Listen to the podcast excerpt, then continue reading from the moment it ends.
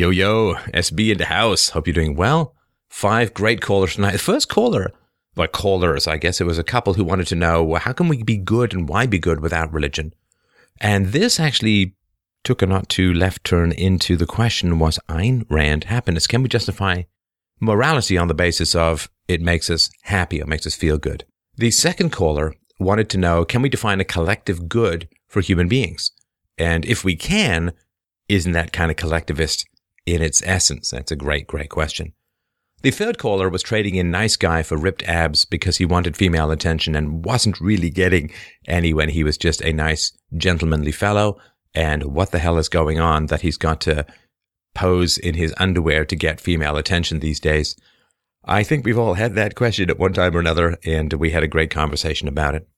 And the fourth caller wanted to talk about God and we had, I think, a whole series of not an arguments that I think were very instructive and helpful about this. And the fifth caller, yes, we saved the best for last. The fifth caller wanted to know what are my thoughts about making compromises in values and in principles and in life as a whole. And of course, we all have to, if we live in this challenging universe, of course, we all have to make these compromises. How can we do so and know that we're not compromising too much?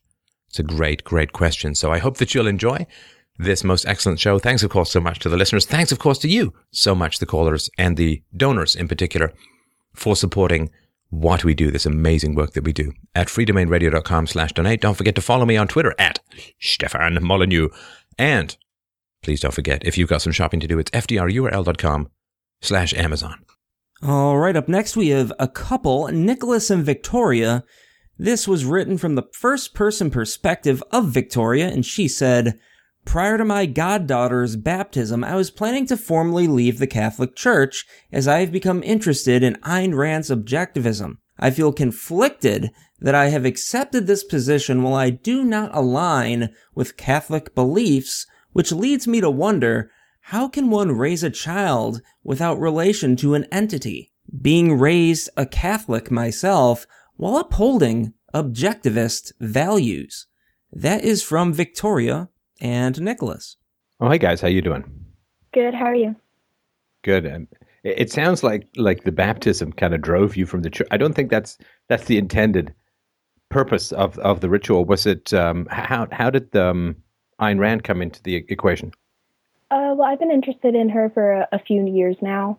So I was interested in leaving the church at age 18, but just last year, my cousin asked me to be the godmother for her daughter. Right, right. And is it around ethics, goodness, virtue? That's the basic question around how do you raise children without God? Is that right? Yes. Right. So is it in your mind that God is the standard by which virtue is achieved in the instruction of children, but you don't know how to achieve that standard without God, or is there something else? Yeah, so I was talking to my father about this, and he seemed to say that it's a good way to teach children ethics by using God. And though he seems to be an atheist himself, so I was just not sure how a good way to raise kids without using that. Do you know any atheist parents? No. Right. And what aspects in particular of your own religious upbringing do you feel gave you the strongest centering in terms of ethics? Um I don't really feel like it has given me much. I mean, I went to the CCD Sunday school since first grade. I went to Catholic high school and now Catholic college, but um, I don't feel like I've gotten much out of that. I've gotten more of my own uh, personal learning that I've gotten my ethics and virtues from. So, why be good without God? What's your answer? Uh, can you ask that again? Why be good without God? Okay. If you can't answer that for yourself, you certainly can't answer it for your children, right? Yeah. Um, hmm. for the sake of your own happiness. Are you asking me? Yeah. You've got that. uh-huh. Um, for the sake of your own happiness. Okay, so virtue brings happiness. Is that right? Yes. And why? Why does virtue bring happiness? Because these the, these are the questions kids are going to ask you either explicitly mhm. or implicitly, and um, that's why I'm curious what your answer will be. I am not sure. Right. Have you found that virtue brings happiness in your life? Yes. All right. And how has virtue brought happiness in your life? Uh, working hard, achieving good grades. Um. Neither of those are virtuous, but let's keep trying. Okay. Neither of those things. Hitler worked hard, and and there are very bad people who get very good grades. So okay. I, Yeah. well, let's keep keep trying. I mean, th- this sounds like something you'd you'd want your parents. Well, virtue is good grades, and that's a very sort of parental thing. But um, what do you mean by virtue, and, and how does it brought you happiness? mm, pursued knowledge. Is that a virtue? S- sadists pursue knowledge on how to hurt people. Um, torturers pursue knowledge on how to. Right, you got to give me something more than than these generic non-moral categories. Mhm. It's very. It's funny because you know you're talking about Catholicism. It's kind of a Protestant work ethic. Work makes you happy, so get out in the fields and work. hmm Um, so what else? Maybe I don't know then. Nick, do you have anything to say? What was the question again? The question, Nick, was um, well, if you agree that virtue brings happiness, Yes. how does virtue bring happiness, or how much happiness has virtue brought you? Well, virtues are things like dignity and morality, correct? I don't know. Dignity is sort of an aesthetic thing. People can have great dignity. You know, you could, you if you fall into mud, you can get up with great dignity. But I don't know that that's a particularly moral act. Um, well, speaking truth, being courageous in the face of evil, um, uh, standing up against the immoralities of the world, living with integrity, um, um, being brave in the advancing of your morals, uh, and so on, and, and putting up with the slings and arrows of an outrageous world that uh, doesn't like to be told the truth 19 times out of 20. Uh, those I think would be, and, and the pursuit of virtue when you know what you're doing, or the pursuit of of the expansion of virtue or the good when you know what you're doing. I think those would have something to do with uh, virtue, and you know, a lot of times the pursuit of virtue doesn't make you that happy in the in the moment, right? I've been saying this since the very beginning of the show. This can be a very difficult conversation to enter into, you know, regarding your relationship to friends, family, teachers, gods, and so on, right? So that's my question. The question is why be good without God? Because kids are gonna, I guess, ask that question explicitly or implicitly, and um, if you don't have an answer, that's going to really affect your parenting. Right.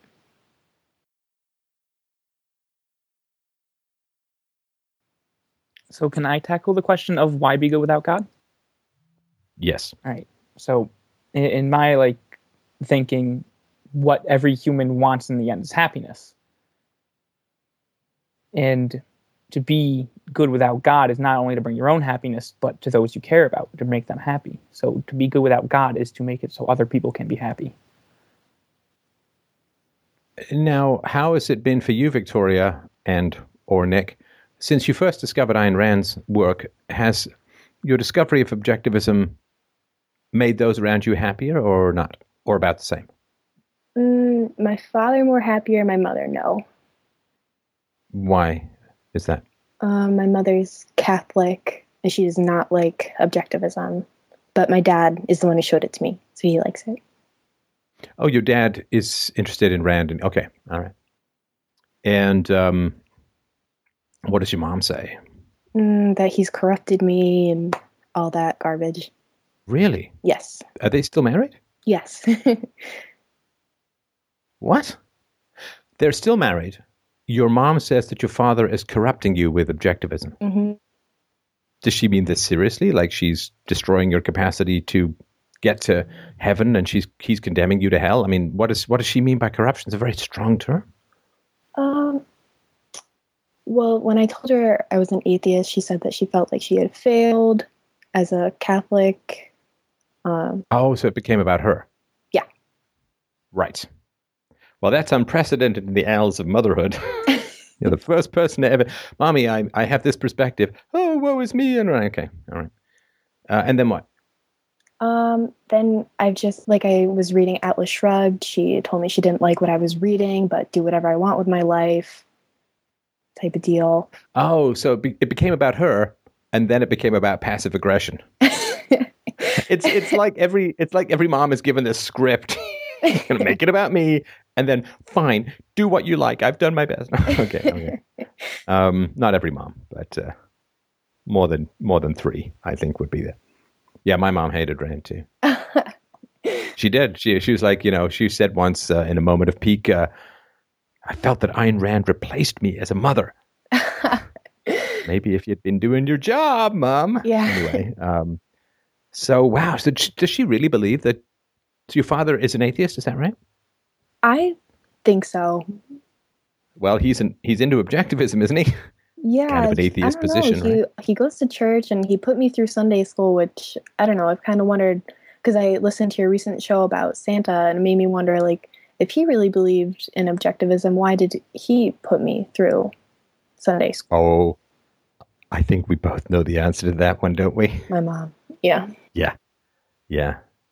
Keep keeping peace in the family by by sacrificing children. Ah. I'm trying to think of a single cliche your parents don't represent you. Represent you. Anyway, Okay, so um, so when it comes to, I actually asked my daughter this: Why be good? You know, how should I, you know, talk about this with with people? hmm um, how you know how how said how can they encourage children to be good? And you know what she said? But She said, "Well, that's easy, Dad. Just have them do everything you did." Not so easy. Not so easy all the time. But um, the the hedonism approach to happiness. Uh, sorry, the, the hedonistic approach to philosophy. Philosophy brings you happiness. Mhm. I don't know that's going to sit too well with children. Of course, it depends what kind of social circle they're exposed to, right? I mean, if your kids are around rational people who, you know, listen to arguments, and, and they can be religious or not, but sort of reason and evidence based people, then I don't think that truth and philosophy and virtue and integrity and rationalism, I don't think that those things are going to be big problems.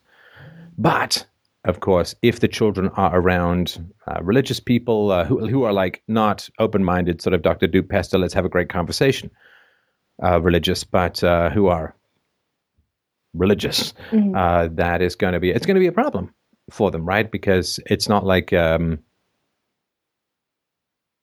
the topic doesn't come up with kids; it does. yeah. And what happens then? Are they going to feel that virtue and integrity and curiosity and scientific rationalism and empiricism, are they going to feel that this is a giant plus in their life? I would suspect not in Mm. some cases, right? So if you say, well, kids, the reason you're virtuous is to make you happy, then when virtue leads to them to unhappiness, either you're wrong or they're not being virtuous because they're unhappy. Okay. Yeah. I see. You see what I mean? Like like it it's you, you, you can't sell philosophy on hedonism because a lot of times philosophy is not massive amounts of fun, right? I agree. So I just want to sort of knock that one off the table because that's a uh, I think that's a false standard to give to kids about why why be good. hmm So, heroism, virtue requires heroism. I, I think it kind of always has, and maybe, at least for the foreseeable future, it always will. So,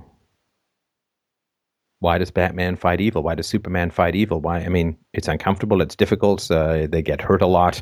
Uh, they run out of space on their utility belt. They fly into poles. People seem to have an endless supply of kryptonite, even though it blew up thousands of light years away. Somehow, about a third of the planet Krypton landed on Earth and is consistently used to fashion necklaces to weaken Superman in swimming pools with Gene Hackman's girlfriend. But um, you need heroism for a virtue. And why be heroic? integrity. Maybe. See, you you're just grabbing at random words. I Yeah. hate to tell you, it's like I hear there's this positive word associated with it, so I'm going to say this with a big giant question mark, right? well, no, it's a, it's a big question. I don't I don't have any particularly ironclad answers. Well, why why be heroic? There's a million things I could be doing with my life other than talking about philosophy. hmm But why why be heroic? Uh, oftentimes it doesn't pay. Oftentimes it can threaten your income. It can threaten your relationships. Why now? So this is the question, and trust me, it's not for the kids. You need to answer this for your own life as well. Otherwise, you won't have staying power in the realm of virtue if you don't know. Or it's the old quote from Nietzsche that I've said many times: uh, "Give a person a why, and he can bear almost any how." Right? If you know why you're doing something, you can bear just about anything in the pursuit of that. The question is why. Now, reason equals virtue equals happiness, which is Nietzsche's formulation of the Socratic document uh, doctrine, Mhm. or the idea that um, Aristotle says that the pursuit of excellence in virtue gives you a feeling of well-being and fulfillment, and so on. Well, even in Aristotle's time, right? I mean, he'd seen uh, Plato be murdered by the state, by the mob, by democracy. Uh, he had seen um, uh, Plato be, be hounded out. Plato got involved in politics in Syracuse and ended up having a being be almost being sold into slavery. And I mean, it was just this constant persecution hmm of philosophers because society is constructed on a vast intersticky web of lies uh, that are profitable for certain groups. And when you start to bring philosophy to it, it brings the heat lamp to those spider webs and they start to fall apart and people freak out and attack you, which is sort of natural. And corrupt people survive. Uh, well, as, as uh, Orwell said uh, in uh, Empire of Deceit, uh, telling the truth is a revolutionary act, or truth is, is um, revolutionary in an empire of lies. And so why why be good? And it's a it's a big question. I, I mean, I've taken a number of runs at it. Um, may, maybe you're masochistic and you like being good because you want to be hated. I don't know, but it, it can't just be sheer. You know, I'm I'm virtuous for the joy of it because um, good goodness, real goodness, acted goodness, goodness that actually impacts negatively the self interest of evil people. You're not doing good unless evil people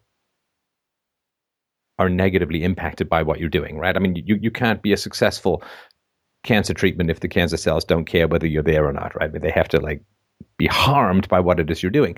And so if you're not harming the interests of evil people, you're not doing any good. But if you are harming the interests of evil people, well, they're going to notice, right? Yeah. And they're going to do what they can do in order to prevent you from harming their interests, which is, you know, going to cause some challenges in your life from time to time, right? So why why bother? Why be good? I'm not sure. Which Right. is scary. And I'm not trying to make you nihilistic here, right? I mean, I'm I'm just trying to sort of point out that these are difficult questions. Why? Why? And um, if you give children a moral perspective or, or, or standpoints or standards hmm that cause them to run into conflict with their peers a lot of times you you you do have to have an answer as to why. You know why why do they have trouble with some of the kids in their class or kids in their neighborhood or or why or whatever right? I mean you, you do have to have i think some reasonable kind of answer. And um it's not the easiest thing in the world to come up with right? Right.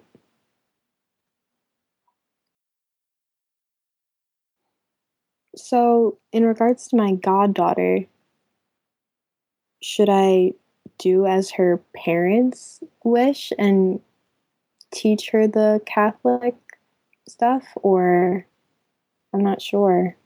well i i wouldn't i wouldn't participate in teaching a child something i didn't believe to be true yeah, I mean, you can certainly teach her about Catholicism and about Christianity because it's so interwoven Mhm. into our culture and into our lives. And it's a very, very important set of perspectives and, and ethics and motivations to understand. But teaching them that they're absolutely true when you don't believe so, I believe that even in the Christian world, that would be called bearing false witness. That would be a sin. Okay, I see. Right? I mean, you would be falsifying what you believe to be true to a child, right? hmm That's not good, right? Yeah. Right. But, uh, but you're also talking. Are you talking about like when, if, if and when you guys have future, or you have future children? Yes. Right. Right. Well, I, I can tell you some of my approaches, and maybe they'll help. Is that a reasonable way to approach it? Yes, please. All right. All right. So, first of all, you must always tell the truth to your children and, and keep your word to your children. Hmm Uh, because the way that you transfer the virtue of honesty is you have children appreciate the virtue of honesty practiced in their life, right? So you make a commitment to your child, you move heaven and earth to keep that commitment to your child. You don't back down, you don't make excuses, you don't lie, you don't falsify. And of course, you refuse to falsify your existence with regards to others as well, right? So if the child says, Ooh, let's keep a secret from the other parent, you say, No, I'm not going to do that. keep Yeah. a secret from the other parent, right? So the child then is on the receiving end of integrity, of honesty, of commitment, of all of these virtues, uh, and and appreciates the exercise of the, those virtues. So the first exposure they have to integrity and honesty and promise keeping and commitment, the first exposure they have is a very positive one that they're on the receiving end and know that they can trust. Right. So you model the behavior that you wish your children to value, and the modeling of behavior on the part of parents is so ridiculously imprinting that it's almost impossible for the child to escape it. I mean, it sounds like know, I'm going to model virtue as a giant cage to your random id-based heart or whatever, but it is like I mean, if you consistently refer to a chair as a chair, the child is just going to absorb that it's chair. hmm That they're going to use that word and it's going to embed. And if you then try to change their mind later on, it's pretty tough. Like there's an alternative spelling for the word jail, which is G A O L. And uh, Oscar Wilde wrote a poem called The Ballad of Reading Gaol, but it was spelled G A O L. And for a long time, I thought it was goal. I just, you know, and I knew it meant jail, but I just thought it was another way of pronouncing it. And, you know, now in my brain, I can't change it. I don't know if I'm like neuroplasticity is at an end. It's done. No more. and I, it's really, really tough to to change that. And, and people have that with sexuality as well. Like the first sexual experience or sexual exposure they have will often imprint particular sexual ideas in their mind, uh, and that's you know kind of like a duck with a balloon. And sort of. So if if the child is on the receiving end of virtue and and appreciates and knows that they have that they receive an enormous benefit from that virtue, then it's going to be tough for that child to say, I don't want to exercise this virtue. Right. So if you have a child and you keep your word to the child, tell the truth to the child, and the child benefits from you telling the truth, which of course they do, then if the child lies, then you can say, well, wait a minute. Do you like it when I tell the truth? Yes. Right. Would you like it if I started lying? Well, no.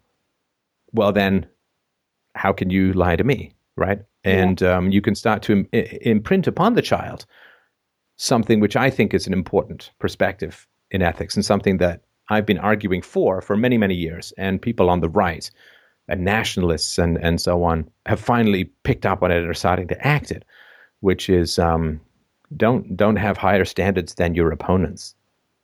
Yeah. You don't, don't, right? I mean, I treat people the very best you can the first time you meet them. After that, treat them the way they treat you. So if the child says basically, yeah, I want to have, I want to reserve the right to lie, then say, okay, well, so so do I, mm-hmm. right? so do I. So and then they'll say, well, wait, I don't want that. I want you to tell me the truth, but I want to reserve the right to lie. In other words, they're preparing for a life in politics. but, but if you say, no, no, no, if if we if we in this family have the permission to, to not tell the truth if we don't want to, then okay, fine. Then I'll do it too. I'm not going to have higher standards than you. If you lower your standards, I'm going to lower my standards. I am not going to, you know, that, that big lie that Hillary Clinton said, and my good friend Michelle Obama, they go low, you go high. Yeah, yeah, yeah. Like blaming Russian hacking so you don't have to explain why you blew a billion dollars of money to lose against somebody with no experience in politics when you've got over three decades experience. Yeah. Uh, so, so once the child realizes that you're not going to have higher standards than they have, Mhm. and again, I'm not talking when they're two or three or four or five, you know, maybe six or seven or eight, when they start to sort of really be able to conceptualize these kinds of things. And um, yeah, my, my was uh, I was, yesterday. No, it was yesterday. I was I went skiing with with my daughter, and we were in the lineup. And I can't remember the exact argument, but she said something like, boom, boom, boom. I said, and she said, Dad, that's an argument. You're bound. and, you know, I can't, uh, you know, if she makes a good argument, I'm bound, right? And yeah. if I make a good argument, she's bound. But ref- you, you, you refuse to let the child have lower standards than you. So you match them, you know, like those those dials you know, on on um, I guess it's the old school kind of recording studios. These things, one dial, everything moves up and down at the same time. If the child wants to lower their standards, but if the child says, "Well, uh, I don't have to keep my word to you," it's like, "Oh, okay, is that what we're doing? Like we don't have to keep our word to each other," and just simply refuse to have higher standards yeah. than your child, and they then grumbling, grumblingly and grudgingly, perhaps, will recognize that if they benefit from a standard, then they must apply a standard. It also teaches them empathy, right? Which is that if they wouldn't like it, like if the child wouldn't like it if you lie, then of course you don't like it if the child lies. Like all these, you understand empathy, universality, all of these things.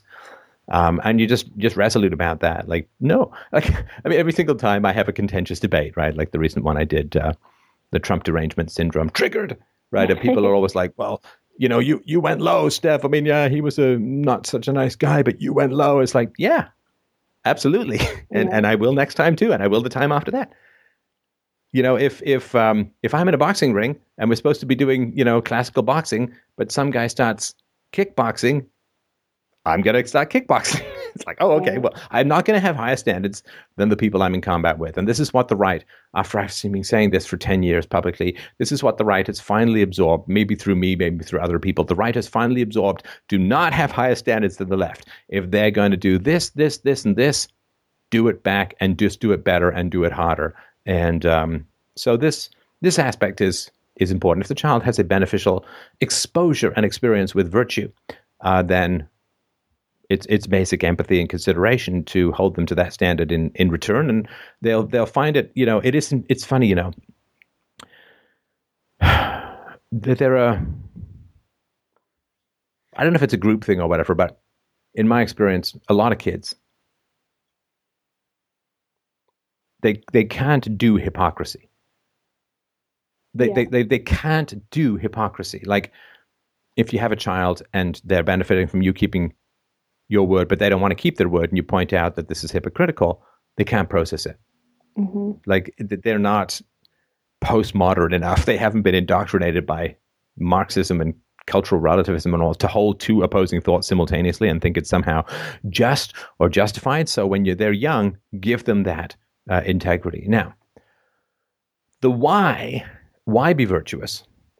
Well, I can't tell you the value of having irrational people, non virtuous people, anti virtuous people in your life and having a great time being virtuous. I, I don't think it's possible. So yeah. I'm not going to talk about that. But my experience has been if I want to say reason equals virtue equals happiness, then I better damn well have relationships in my life where that's true.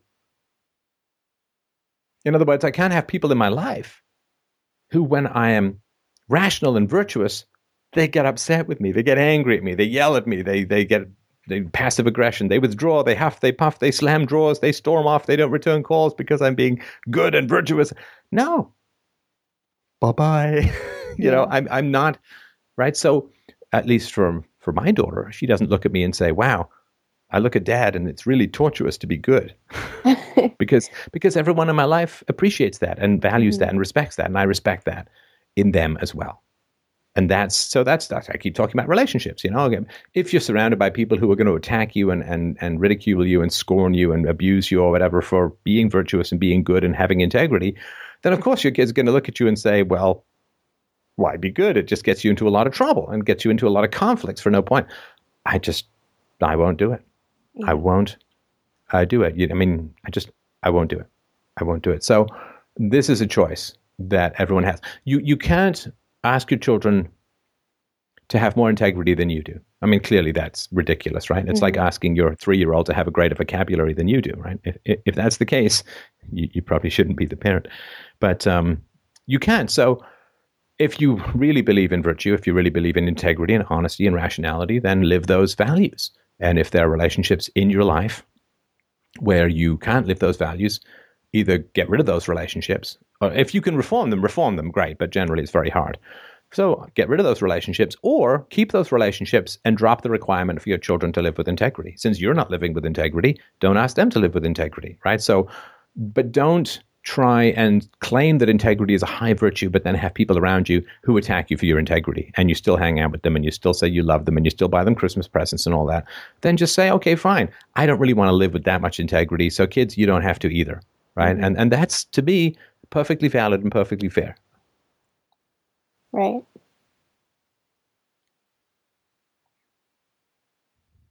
Why? What do you get out of Rand's arguments about why be good?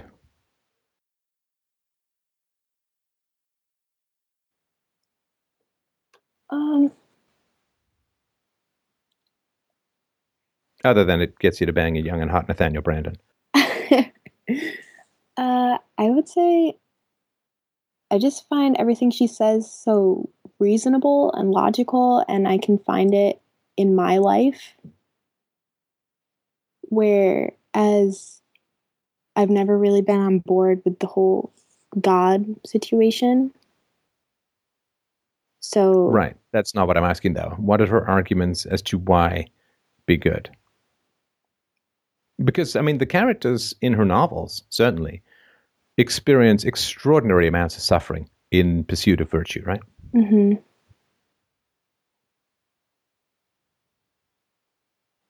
I mean, I mean, you're right. And then they Roark, they I mean, always the, just the seem love of his life goes to marry his the man he holds just about in the greatest contempt.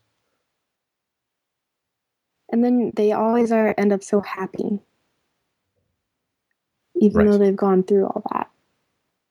Because because they've held to their own values and it didn't matter what anyone else said or did.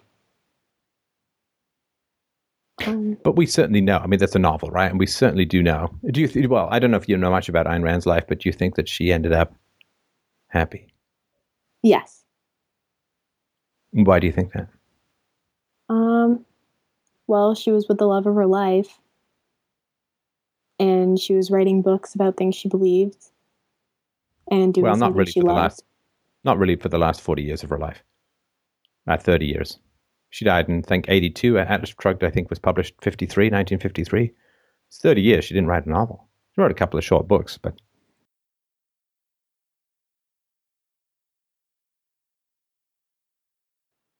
Why do you think she wasn't happy?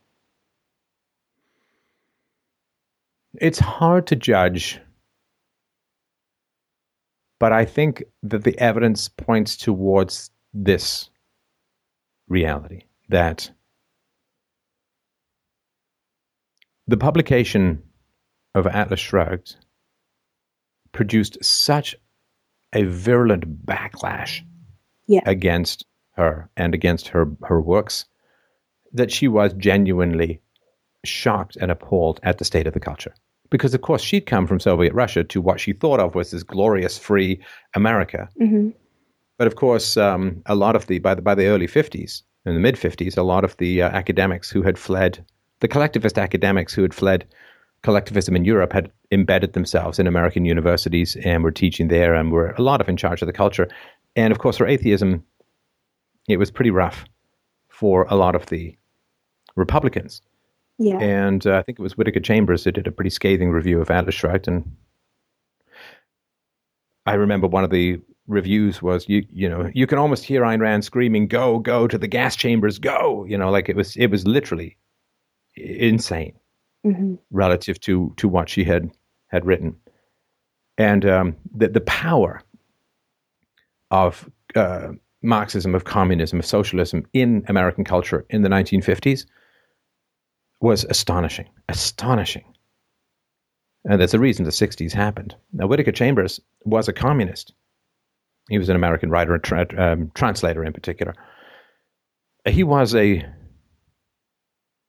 a communist, uh, and then realized, as Ann Coulter points out, that he was on the side of evil, and he switched sides and began to inform on communists. And when he decided to switch sides and to join conservatives in fighting communism, do you know what he said to his wife? He said, "We are switching from the winning side to the losing side." Yeah. And the response to Atlas Shrugged was so appalling, so virulent, so vicious. It's like, I mean, it makes what the left tried to do to Donald Trump relatively tame. And of course, Donald Trump had a lot of supporters and, and defenders and so on, which was not the case with Ayn Rand. I think it really shocked her system. And I think she really began to understand that going from the Soviet Union to America was out of the frying pan and into the fire with regards to collectivism and irrationality, communism, and so on. And I don't know if she ever recovered. I mean, she certainly was not able to write another book. Yeah. And the stories of her later on in life, you know, unkempt, unwashed, padding around in a sort of ratty old smelly bathrobe and and her husband had some significant issues with her. He had a big he had a drinking problem. And he was not the hero in her novels. He didn't really do anything. He was pretty, good looking guy. I mean, she met him on a set of a movie. He was a good looking guy. But what did he do with his life? He made some acerbic comments, right? And I think the Ellsworth Toohey saying to Howard Roark, What do you think of me? And Howard Roark saying, But I don't think of you. Yeah. I think that came from her husband. Later on in his life, he dabbled in a little bit of painting, but was heard to mutter, you know, how much he hated his wife and and so on. And I don't know whether any of this is true or not. I mean, these are all reports and so on. But if I remember being very shocked the first time I saw Ayn Rand, this was all hard stuff to do back in the day. It was hard stuff. There's no YouTube. You know, now you can just search her up on YouTube. But I think I saw her being interviewed on a talk show. Maybe it was Donahue or maybe it was someone else. Mm-hmm. And she looked kind of hard and bitter and suspicious and you know was casting cold eyes and and defensive eyes and just did not seem happy and I, I was really surprised at that. And that sort of body language stuff. That's like 90% of communication is and and it's not a proof you understand i'm not Yeah. don't have any proof. I can't enter into the woman's state of mind as a whole. But you know there was of course uh, the addiction to cigarettes the addiction to nicotine which was substantial and ended up killing her. And there was the addiction to speed, right, and amphetamines, which uh, went on for a long time, many decades, and and that has an effect on on uh, one's state of mind. So, I don't know. I don't know. I'd like to think The- she was, but now I'm not sure. I'd, I mean, I'd like to think she was too, but I, you know, I have to sort of be this ruthless empiricist guy. She, um, she was unfaithful to her husband. I mean, telling him that she's going to go have this affair with Nathaniel Branden, and then you know they met up. I don't know every week or twice a week or whatever, and everyone knew what was going on and so on. And um, Nathaniel Branden's wife would have these like panic attacks and would, would call and freak out. It was very, I think, very disturbed. Maybe I'm just Victorian and old fashioned, but I think if you enter into a monogamous relationship, you stay monogamous. Mhm. You don't say, "Well, I want to stay married to you, but I really want to bang this guy," and, and you know, and all that. I just, I think that's gross. And the way that she acted when Nathaniel Branden basically said, "Sorry, lady, you're 60." like I feel like I'm draping myself over a grave here. Yeah. And uh, you know, and and it's not like 60s. You can't have sex with people who are 60. I understand. I mean, you're very young and all that. Looks a little closer to me now, but but um, it, it's that you know she was a 60 year old woman who sat for a living, smoked like a chimney, and never exercised. Yeah. So she was not all kinds of. you know, she wasn't. You know, if you go um, in Russian dating sites, you know, not that I know much about them, but every now and then you'll see these ads. You know, like Russian ladies want your green card. I mean, Russian ladies want you, and uh, you know they all look like these, you know, ice princess Natasha on ice uh, chicks. Uh, but uh, this was not Ayn Rand at the age of sixty, and you know, Nathaniel Branden, I think, wanted some kids, and uh, you know, those are some pretty dino eggs to be putting your tadpoles around. And when you know she had this syllogism with with the people around her, which is you know you whoever is the most rational is the most deserving of love. I am the most rational, therefore everyone should love me the most. I see. And- that is, I don't know, it's a little self serving to put it as nicely as possible. And when he broke up with her, you know, she just screamed at him that, you know, she cursed him with, with, you know, never being able to get another boner. And, and, you know, she just like, I mean, it was crazy. But again, a brain, a, a very complex and powerful brain, to some degree, pickled in in speed for a couple of decades, well, you're not going to get a whole lot of self knowledge and emotional calm and focus and empathy out of all of that. So I don't know. I don't know. I don't know. Um, just, I don't know if you've not seen her interviews later on in life, but um, they're worth checking out and just open your eyes, open your mind, open your heart, and just see what, what you think. Yeah. You know, I, I, don't know. There are lots of reports that she was not um, particularly happy, and um, she certainly didn't do much. You know, all of her characters are workaholics, but 1953 to 1982 it's quite a lot of time, really. and um, what uh, what did she really get up to? Mm-hmm. Um, not much, not much. So I think she was really shocked and appalled by what happened with Atlas Shrugged, and um,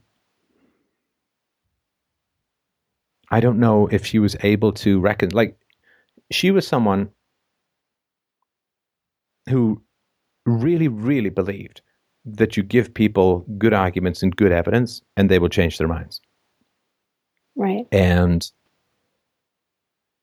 that's not how the world works. I, I mean, I'm, maybe it will one day, but it's not how the world works. Uh, we've got a whole presentation called "The Death of Reason," which people should check out, and you know, Scott Adams talks about this as well.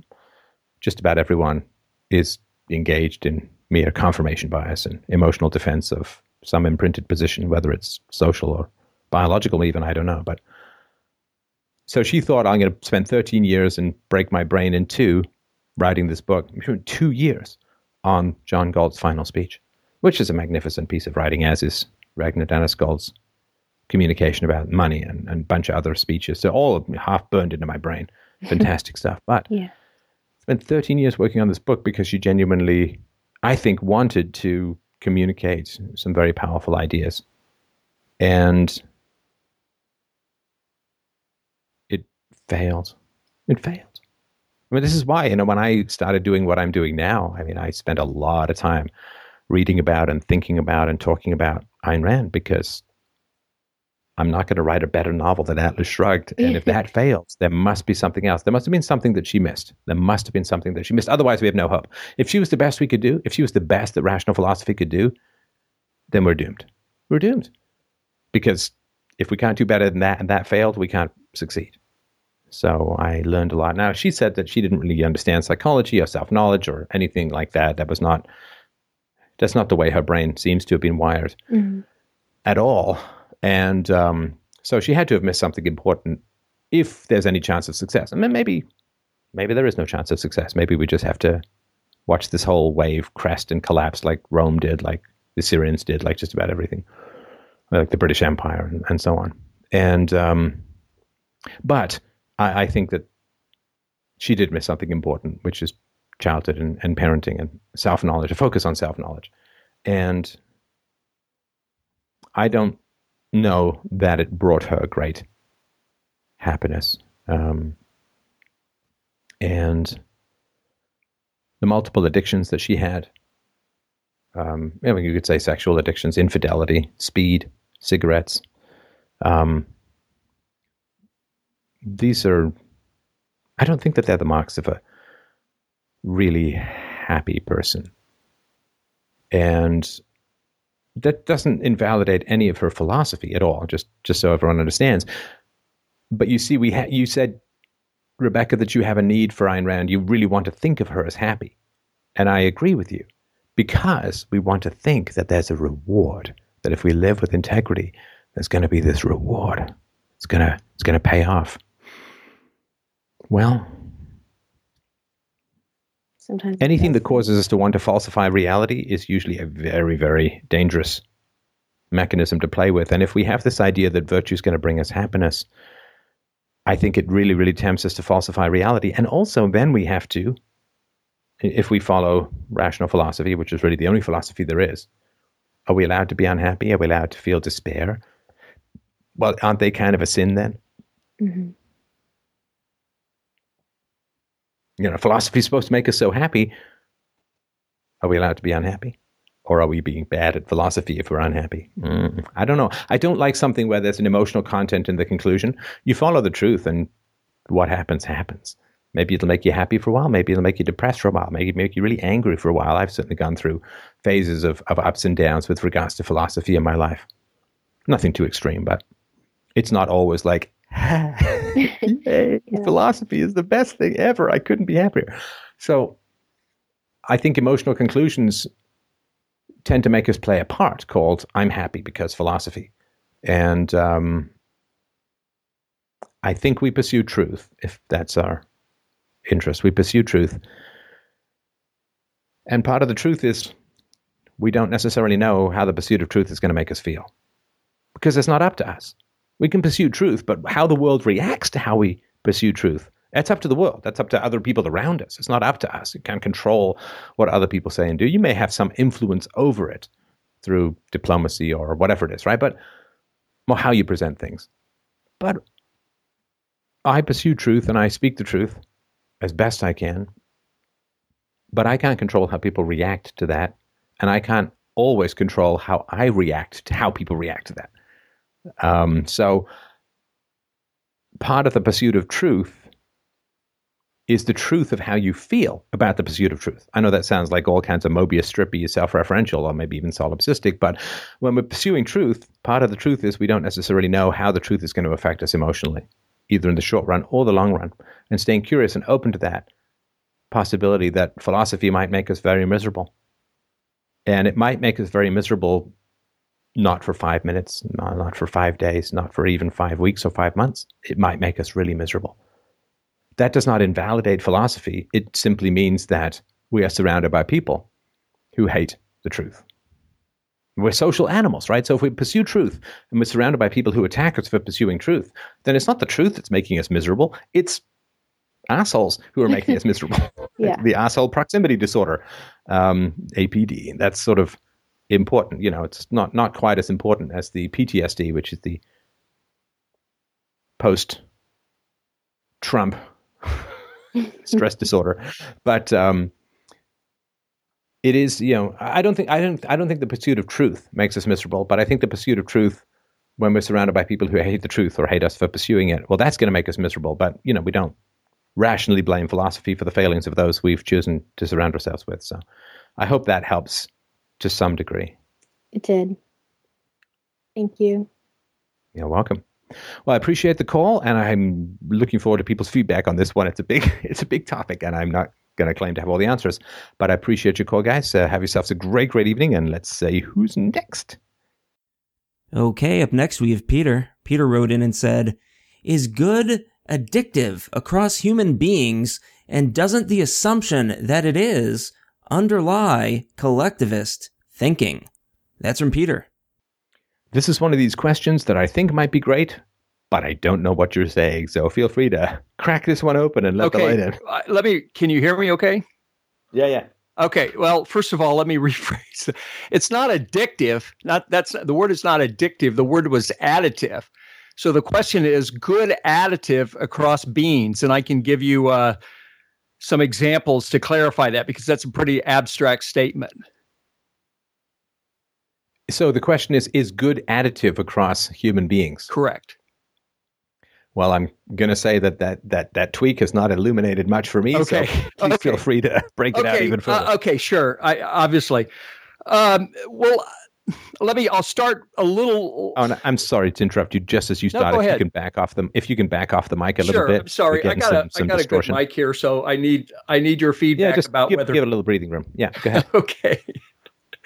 um, I, I'm sorry. I'm also chuckling. It's it, it's your use, your ability to pull in these words from out of nowhere, Steph. When you're talking to people, you mentioned the Mobius strip last time, and I just started laughing. I thought that was great. Um, I like his music. Anyway, go on. yeah, right.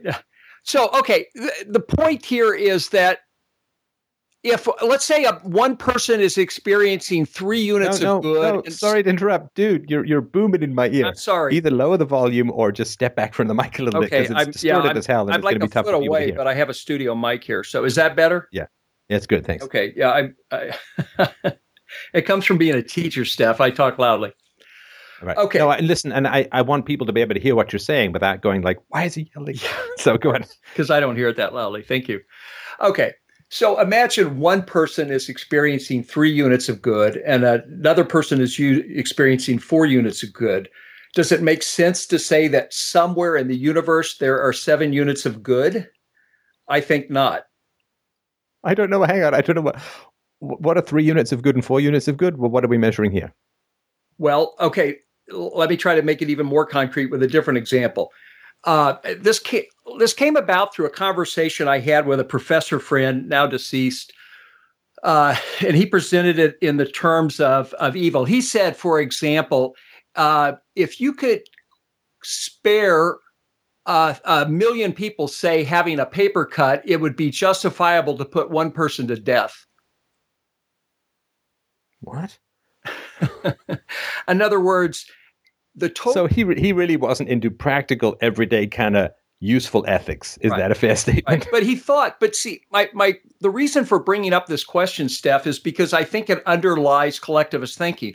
I think collectivists think that if you do a certain amount of good for one group of people, even if it's a certain amount of harm is caused by another group of people, they do a sort of calculus that if the good outweighs the harm, it's justifiable. But that that presumption assumes that you can add up good across different beings and come to some net amount of good or bad and justify your actions based on that. Well, it's you know Jewish mothers' levels of psychotic control to to think that I know what is a unit of good or bad for another human being is um, megalomaniacal presumption that only the narcissistic personality structure I think could possibly pursue with any believability within itself, right? So I, I don't like I don't know what is the good for you know some guy in another state or another province, and, and what is the bad, and so I have I have no idea. What I do want is for us to have a free society so that people can pursue right the pursuit of happiness right people can pursue the good as they define it and maybe they'll find it or maybe they'll adjust it or maybe they'll find it and find george michael style that they really don't like it at all right so um, I, I, I can't possibly quantify what is good and what is bad for other people because there are things like tough love uh, tough love which makes people feel really bad for some time um, well, that is a unit of, of minus 50 or whatever. And, you know, maybe they'll have really g- good things on the other side of it, or may- maybe they won't, right? Maybe uh, it'll just get get worse for them, right? So maybe uh, someone's having a bad time or, or making bad decisions. You give them tough love and they end up hating you and then running away from you, make even worse. I don't know.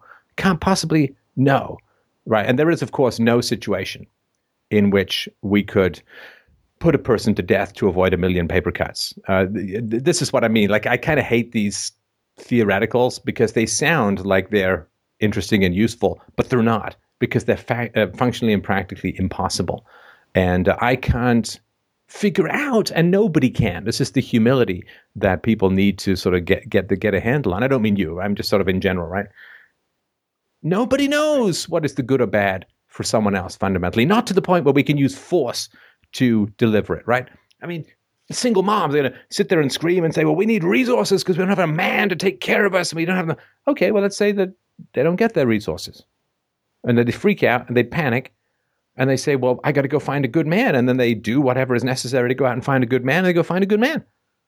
And then their kids are raised with a good stepdad and then resources, and she's loved, and she's got someone to cuddle with at night and talk about her day with, and she's got someone to co parent with. And right, I don't know whether just shipping massive amounts of state welfare, I mean, forget the morals of it, the fact that it's violently redistributing money in society. I don't know if delivering massive amounts of welfare is good for the single mom or bad. It, it, certainly, she thinks it's good in the moment because, you know, that's generally what they vote for. Single moms vote for bigger government and more benefits. But is it good for them? I, I would argue no. I would argue it's terrible for them because so many women are going to make terrible decisions about who to sleep with and who to have kids with, and then the money's going to run out. And then what are they going to do when their sexual market value is significantly negative because they have lots of kids and uh, they come with a big overhead and expense and so on. So there's no one who can say what is good or bad. I, there's things in my life. This is probably true for you too, but there's things in my life like I've wanted them so much. I've wanted them so much. I've sacrificed so much. I pursued them, and and I didn't get them. And at the time, it was like, and, and women too. I wanted this woman so much and couldn't get her to go out well. As it turns out, yay for that. it's yep. great. Yep. It's great that I didn't get what I so desperately wanted, what I so desperately worked to achieve in some areas when I was young. Now, to be an actor or to be a novelist or, you know, a businessman of massive success. Uh, eh, I did well as an actor. I did well as a novelist um, and a writer. I mean, I wrote good books and I did well as a businessman, not, you know, retiring for 12 generations or anything well, but but all of that helped prepare me for this. And this just kind of came along by accident and turned out to be what I'm entirely designed for. So even within my own life, what I thought was the good for me was not, in fact, the good for me or for the world as a whole. So, this idea that we can add up units of pluses and minuses for other people can't, uh, it can't possibly happen. All that we can be is free. We can't be blocks and, and abacus and, and calculus of happiness and plus and minus because Nobody knows that, even within their own lives. So many people have said over the years, and even to me directly, I thought it was the worst thing ever, it turned out to be the best thing ever. Or I thought it was the best thing ever, it turned out to be the worst thing ever. It's really hard for us to know, even within our own lives, what are the real pluses in our existence? What are the real minuses in our existence? It really, that's why you have to live by principle. You can't live by consequences because we don't know. We don't know. I mean, how many people have won the lottery and said it was the worst thing ever for their lives, for their friendships, for their marriages. The worst thing ever. Of course, everybody's desperate to win the lottery. In the first day or week or month, they're euphoric. And then, well, you never know why when anyone's spending time with you and everybody wants a piece of you. And then you got to manage this money and you're inexperienced. So you may not attract the most experienced people to handle the money. And maybe you get ripped off or maybe money goes missing and then you panic. Whoa just give me a nine to five. These people say. I mean, there's a guy in Canada won the lottery, ended up becoming a drug addict. Uh, now he's in jail, lost all his money, and he said jail is much better for me than being free with money. But can't get the drugs in here.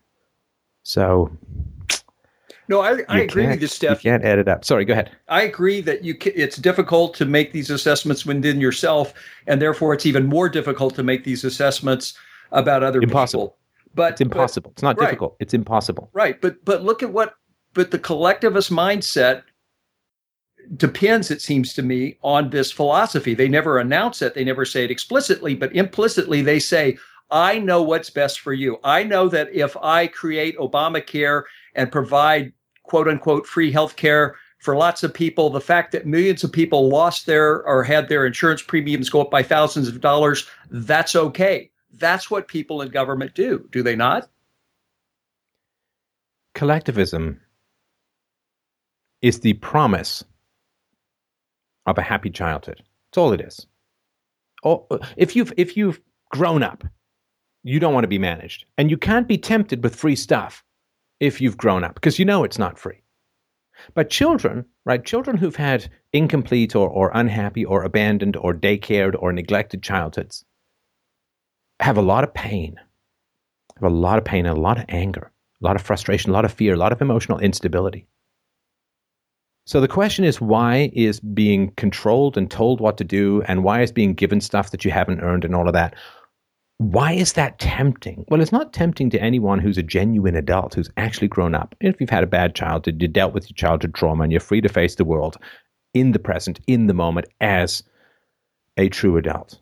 So collectivism comes along and says, ah, had a shitty childhood? Okay, well, don't worry. We can make it all better for you. We can be the new parents. We can give you the resources. We can tell you what to do. We can manage you. We can control you. We can give you a place to live. We can give you food. We can give you medicine. We can give you money. We can give you resources. We can give you an education. All the things which parents are supposed to do. Now, if you had parents who actually did that stuff and did it well and were good parents and nice parents, you grew up and then someone comes along and says, I can be a good parent to you. You say, thanks, no, I already have a good parent two, in fact, and great grandparents, great extended families, love my aunts and uncles. I don't need you to come along, right? I don't need you to come along because I had my childhood. It was a great childhood. I had great parents. Love them. They loved me. I'm grown up. I'm out there. I'm being free, being supported. I can own my own stuff. I don't want to take other people's stuff because you have the basic empathy of knowing that whatever the government is promising you is ripped out of somebody else's wallet and that somebody else may not even be born, may not even be conceived of, may not even be, as the old saying goes, a gleam in their daddy's eye as yet. So you don't want to steal from other people. You don't want the government to steal on your behalf from other people if you have empathy and you're a grown up human being. And you also know that you don't want to be stolen from. So, but if you are a broken, incomplete person whose childhood was terrible and who hasn't dealt with the goddamn thing and is running around, you have a big, giant open wound which the government can mine for resources. This is why the government is so fascinated and so compelled and so focused on producing broken people from bad childhoods. This is why no fault divorce, sure, that'll fuck up people's childhoods. Let's hand it out like candy. Oh, paying women to have children without fathers around, well, that's going to screw up kids. Fantastic. That means we're going to have more kids who are going to grow up and who are going to want us to step into the role of parents because they had terrible parents and a bad childhood. Oh, let's put them in terrible schools that have everyone traumatized with the lowest common denominator bullying that goes on in these schools.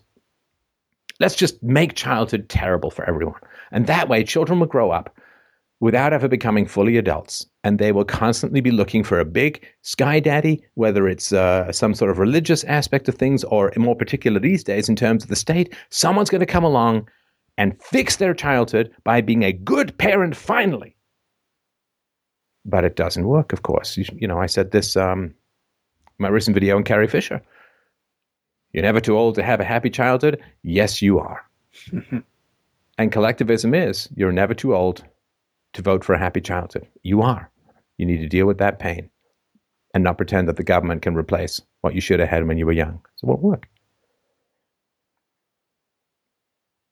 But it's such a part of American life. I mean, you can't you I teach at a university. You can't talk to people about the absence of the state. They just throw up their hands as if you're a lunatic. And uh, you know, you were talking in the last caller about the the the difficulties that people that pursue truth face in the world, the ups and downs that you've had personally and you've seen, and you talked about Ayn Rand and stuff. And you know, here I teach at a state university. I'd love to talk to kids about some of these ideas, but it just would be. Uh, it would be a, a lose lose proposition, I think, for me to try to. Do you think that you could very credibly talk to students about a smaller state when you're paid by the state? No, I, I feel like a hypocrite, but you know, here I, I teach at a state. it may be more than a feeling, my friend. Yeah. Why don't you uh, go online? Why don't you talk to people and teach people online? You you can make good money uh, at this well, I teach math and there I pursue that. And I did. I taught at a private school for 13 years and was fired for not publishing anything. And when they went from being a quote college to a university and, uh, no, but if you, I mean, I don't know whether you mean, I don't know if you can teach math online or not. I mean, I think if you're good enough, people, a lot of people struggle with math. Right. But uh, if you're interested in smaller government and you're interested in making that case, there's a big market for that online, and that market is getting bigger as the government gets bigger. Right.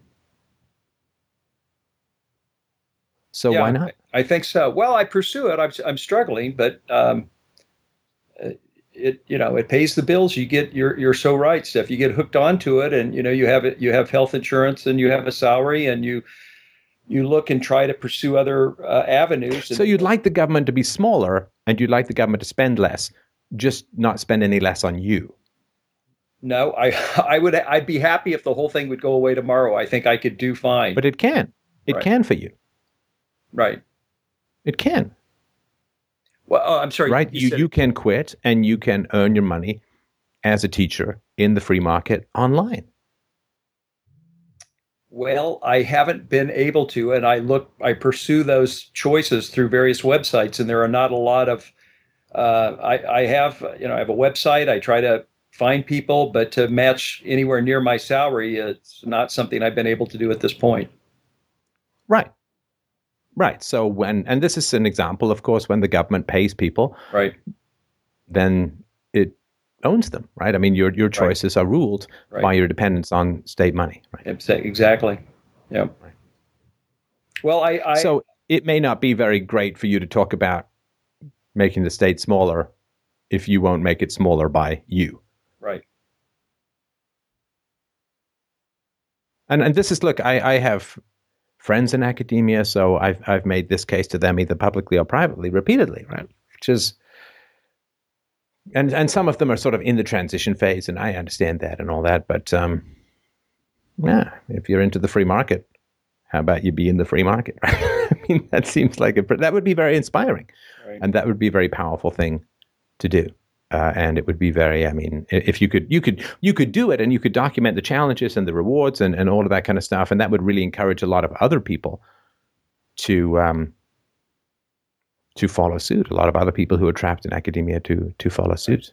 Uh, it's just it's just one possibility, uh, but uh, it's something to to mull over. No, it's a Um, good possibility, and it's something I need to, you know, probably more of a kick in the pants to pursue. But you know, even within the academic community, Steph, it's so interesting to try to just confront people. For example, there's a a philosophy professor where I teach at UNLV who gave a seminar on voting uh, last fall sometime, and I intended, or actually it was last spring, I intended to attend, but I wasn't able to. So I sent him an email after uh, that, and I said, um, "Can voting make an immoral act moral?" Can voting make an immoral act moral? In other words, and, and I think you understand it. In other words, if an act would be deemed to be immoral, No, no, no. You don't. We, we're a smart audience. You don't need to explain. it. Right. Can voting make an immoral act moral? Go ahead. right? No response. Sure. No response from a philosophy fr- professor. Isn't that interesting? No, it's not interesting. It's completely predictable. Because he's a philosophy professor, which means he's addicted to state power, which means he's addicted to state money. And Right. so the idea that he would not want to talk about the ethics of voting um, is, to me, not surprising at all. Uh, or, or that he would like to talk about something relevant, right? I mean, not surprising at all.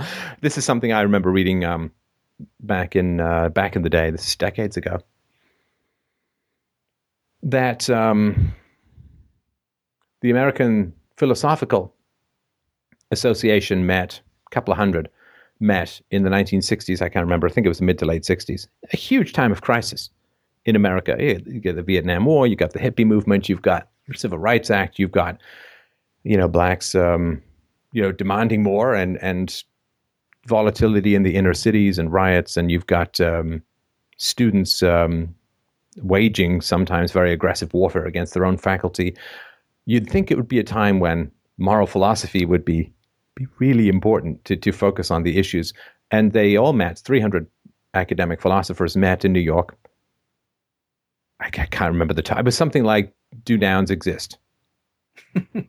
right? This was their, their big topic. Mm-hmm. And um, no, it's, I mean, it's, uh, I have far more respect for priests than academic philosophers because at least priests talk to people about what's important in their lives. At least priests try to help people uh, ideally live a better life in the here and now. They give them advice on what's important and they would not refuse to answer a question like that. They would sit down and help you wrestle through it. Many priests would. Right. But academic philosophers?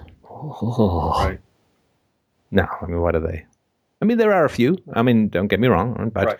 Uh, in general, um, they're about as useful as tits on a bull.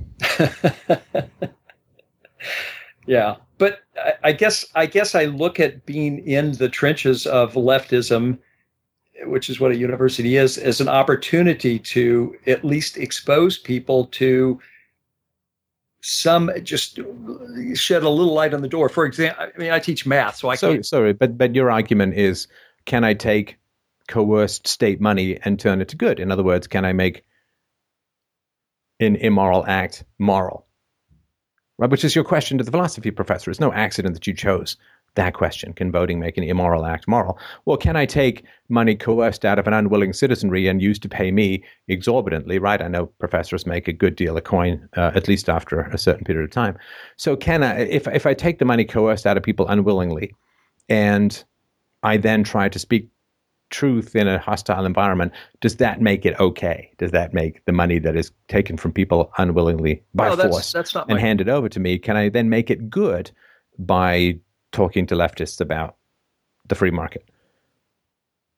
Well, that's that's not actually my question. I was just saying that there are times when I'm given an opportunity to, at least by way of question, ask someone to think. For example, um, a student mentioned in class one time. This is before class because I teach math and I don't spend time, obviously, interrupting what I'm supposed to do. And she said something about being uh, thought it was unfair that she wasn't going to be hired for a job because she had a visible tattoo. And I just mentioned, and I said, well, why do you think you have a right to have a job that somebody else expects you to have a particular kind of appearance? And she just looked at me and I, I didn't pursue it any further than that, Steph. I just threw out the question just as a possibility that she might not encounter somebody asking that kind of question anywhere else.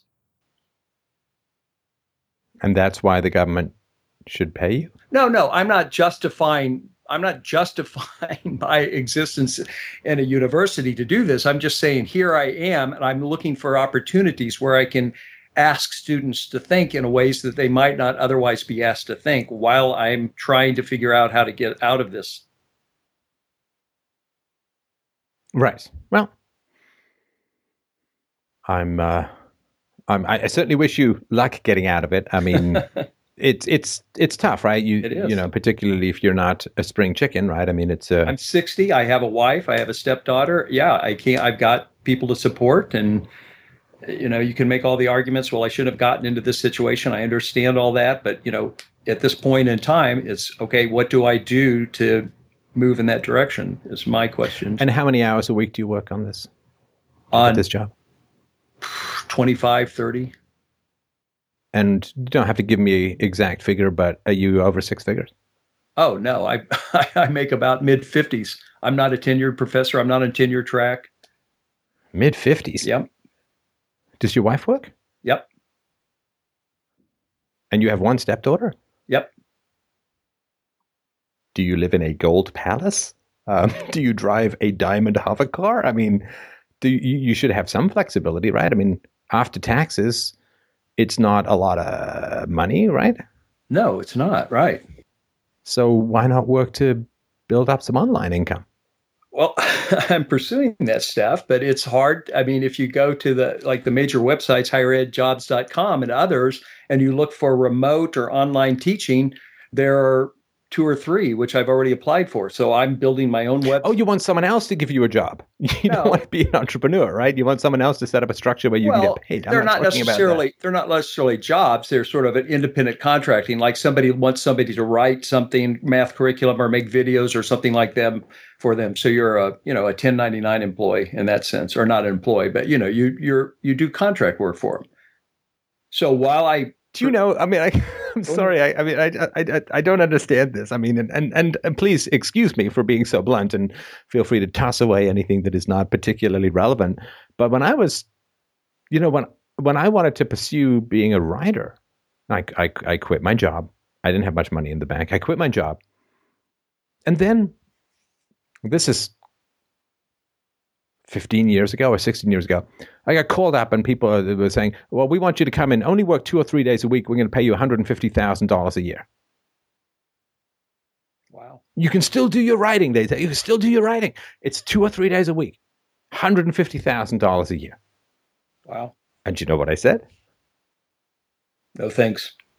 No thanks. And you know why I said no thanks? Go ahead. I'm listening. Because you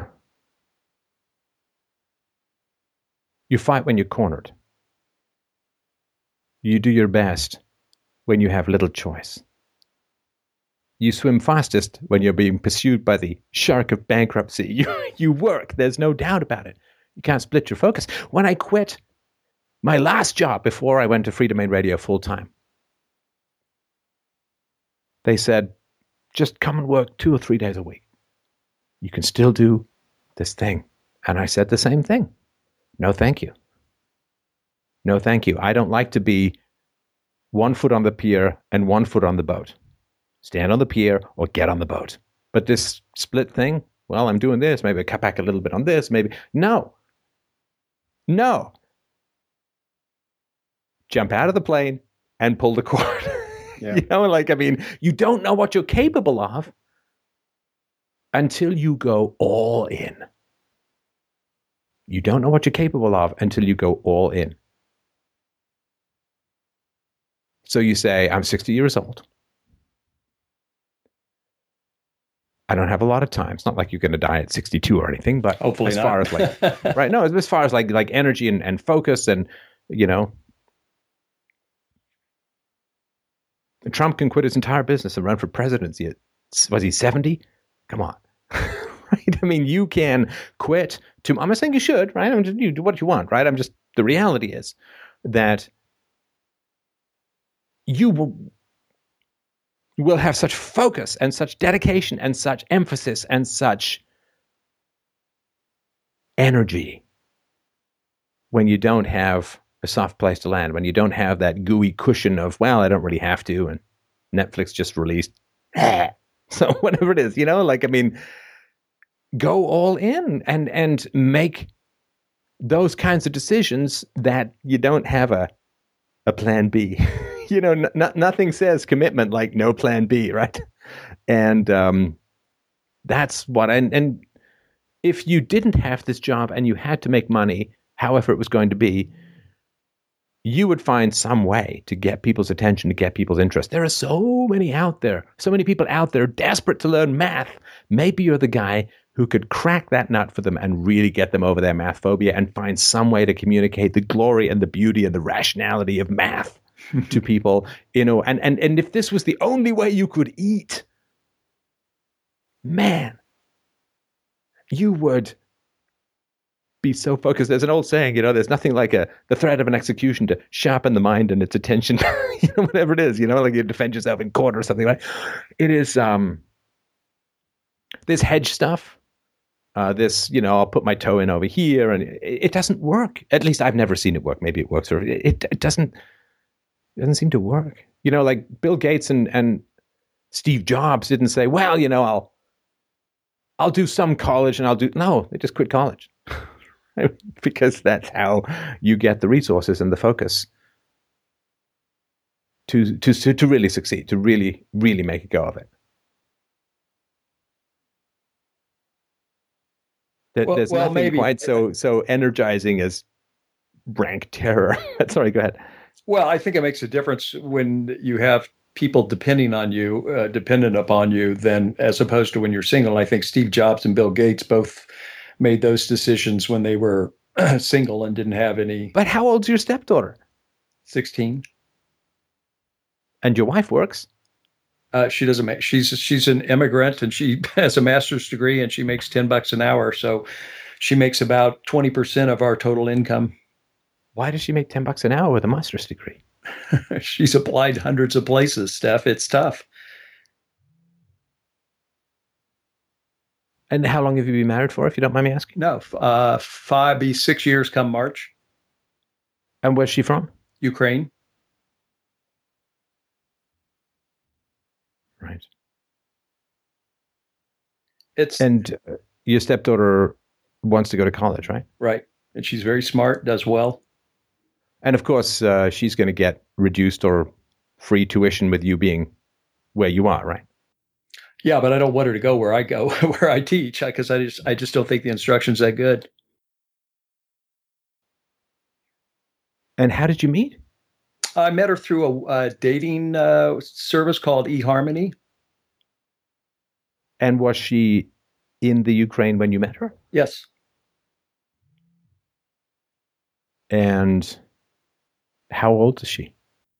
she's for uh, she'll be forty six on the seventh of uh, January. Oh, so quite a bit younger, of course, right? Yeah, 14, a little over 14 years, yeah. Well, when you were her age, her child was two.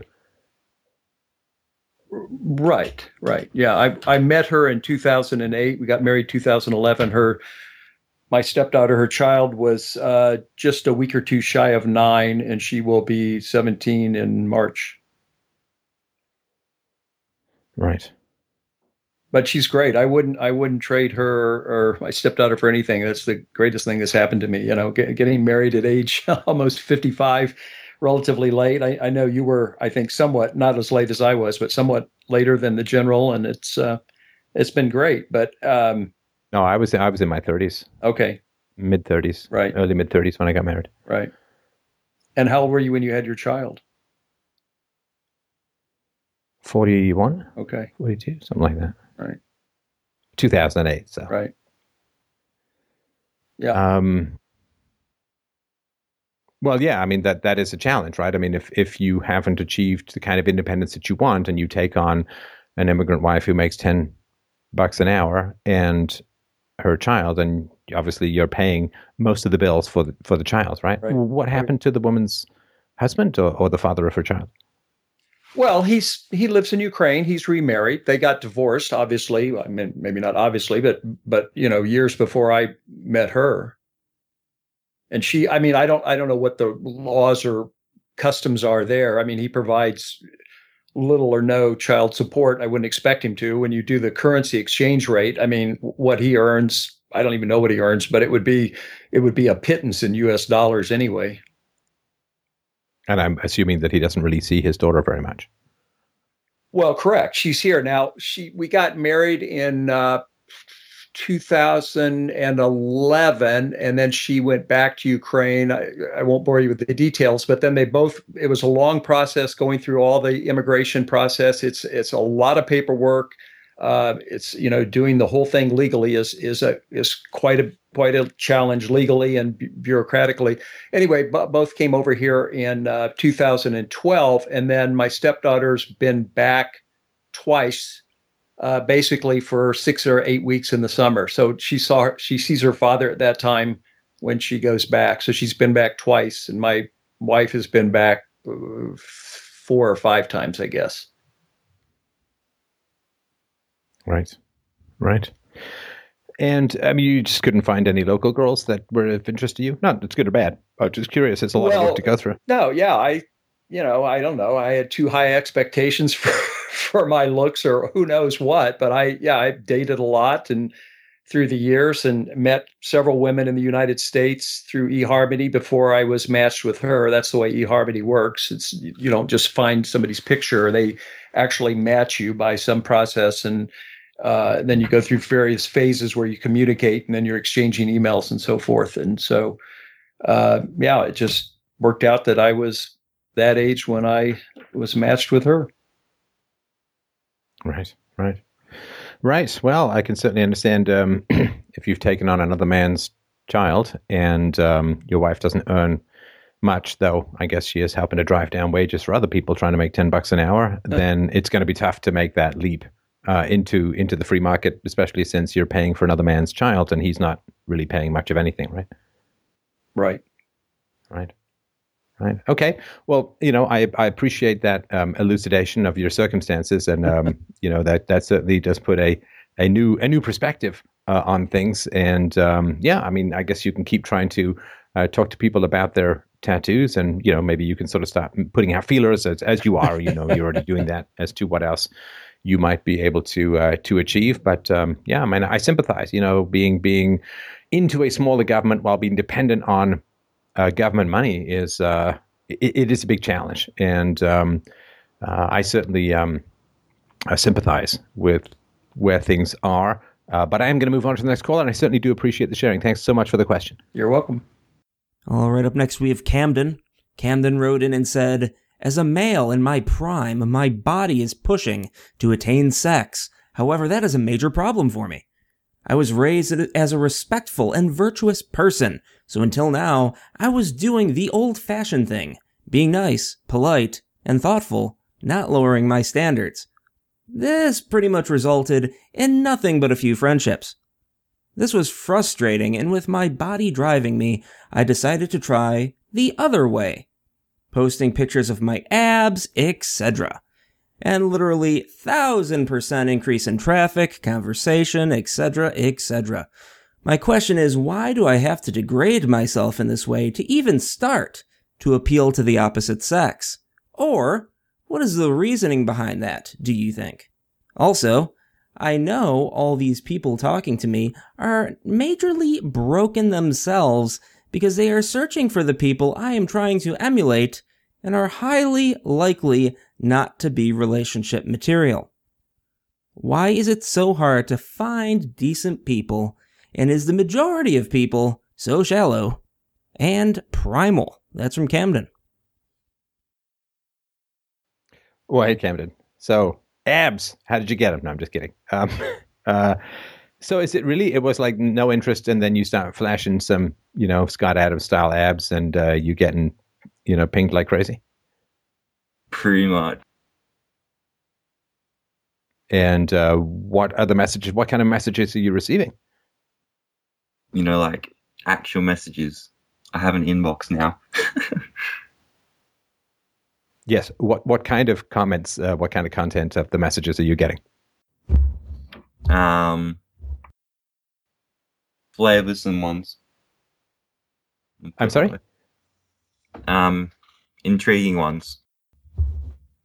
Are you going to share any content, or shall I just move on to the next question? Because I don't think you're getting what I'm asking for. I think the main thing was um, like I have potential dates and stuff that I can can pursue if I want to now, but um, it's like why is it so hard to? yeah. I mean, I can. You, seem kind of like a monosyllabic kind of guy, so I have this sort of urge to just dive in and, and talk. I mean, so I'll give you some some thoughts about uh, why why this is happening. Um, women don't need nice guys anymore because the government gives them money.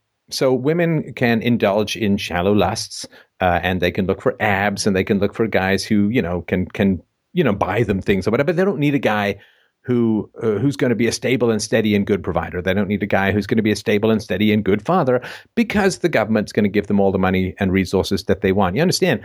The government now gives more money to women than the top 1% of people even 50 years ago could conceivably spend and, and achieve right what, what the goods that women can can get a hold of these days so there has been every woman becomes a princess and the government is her prince like it's cinderella except we have to pick up the bill for the ridiculously um, impractical footwear so women don't have to look for quality they can look for high sexual market value just in terms of you know shallow stupid stuff now, you say, ah, yes, well, men have always been interested in pretty girls. And it's like, well, yes, men have always been interested in pretty girls. Uh, but that's because men were providing the resources and women were providing the fertility, right? The man was buying the woman's eggs and the woman was selling her eggs. And this is the basic, basic reality of why there's sexuality, why there's monogamous relationships, at least in the West. And so women don't have to look for a nice guy. And nice guys are incredibly frustrated by this. And I can completely understand why. Because the sexual market value of men um, in a free market is based upon the resources they can acquire and bring to the family. And to acquire uh, resources in a free market means you have to have some level of, you know, maturity and decency, and you got to get up and go to work, and you've got to negotiate, and you, you know all the things that decent, reasonable, honest people like to get involved in.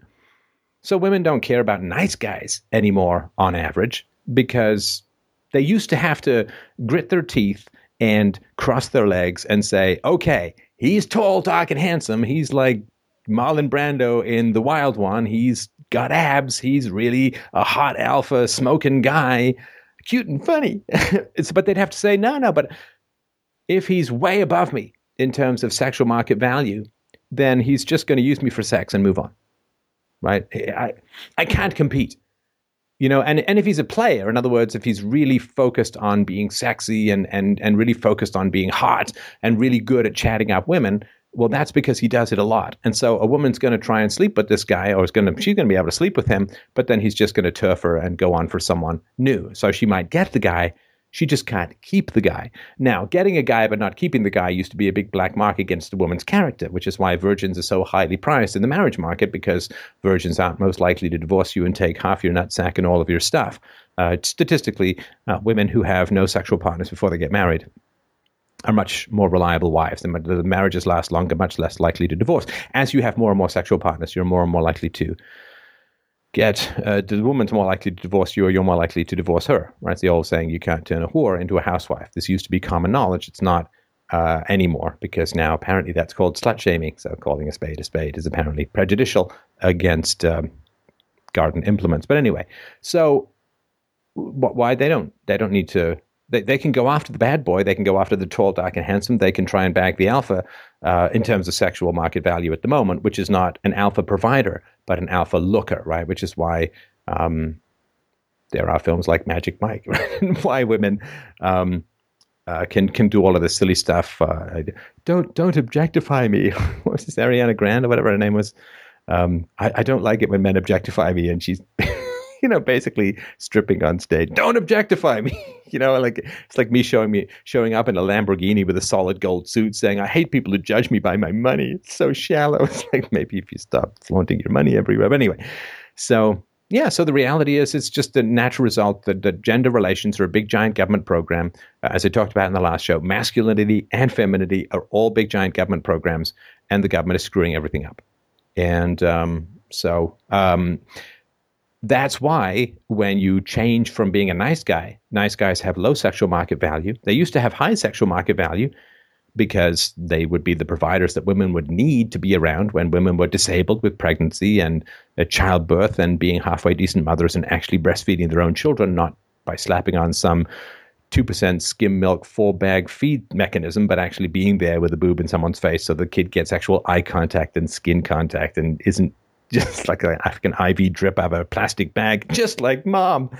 So, you, like nice guys used to have a high sexual market value because sex is about children and women being disabled by having children and breastfeeding and having more children and breastfeeding uh, needed a man who was going to stick around, uh, who wasn't going to get poached by some other woman.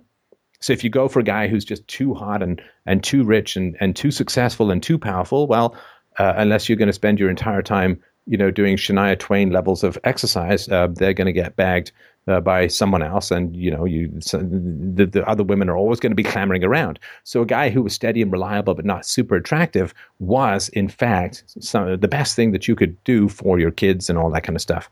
So now that women get their resources if they want they get their resources from the government. And the average woman with a couple of kids on welfare in the states gets the equivalent of over $65,000 worth of free resources which is you know that's like after t- you have to earn $65,000 or more to, to get the same uh, resources. So it's tough for a lot of men to compete with that. And so they don't need the men for resources anymore, so they can just indulge in shallow, stupid lusts and then complain that they feel used and get really angry and invoke Title IX regulations and all this kind of crap. So um, that's, I think, the basic explanation as to why you're experiencing what you're experiencing. And I'm, of course, very, very sorry about that. I, I hear, I hear there are some nice ladies in the Ukraine.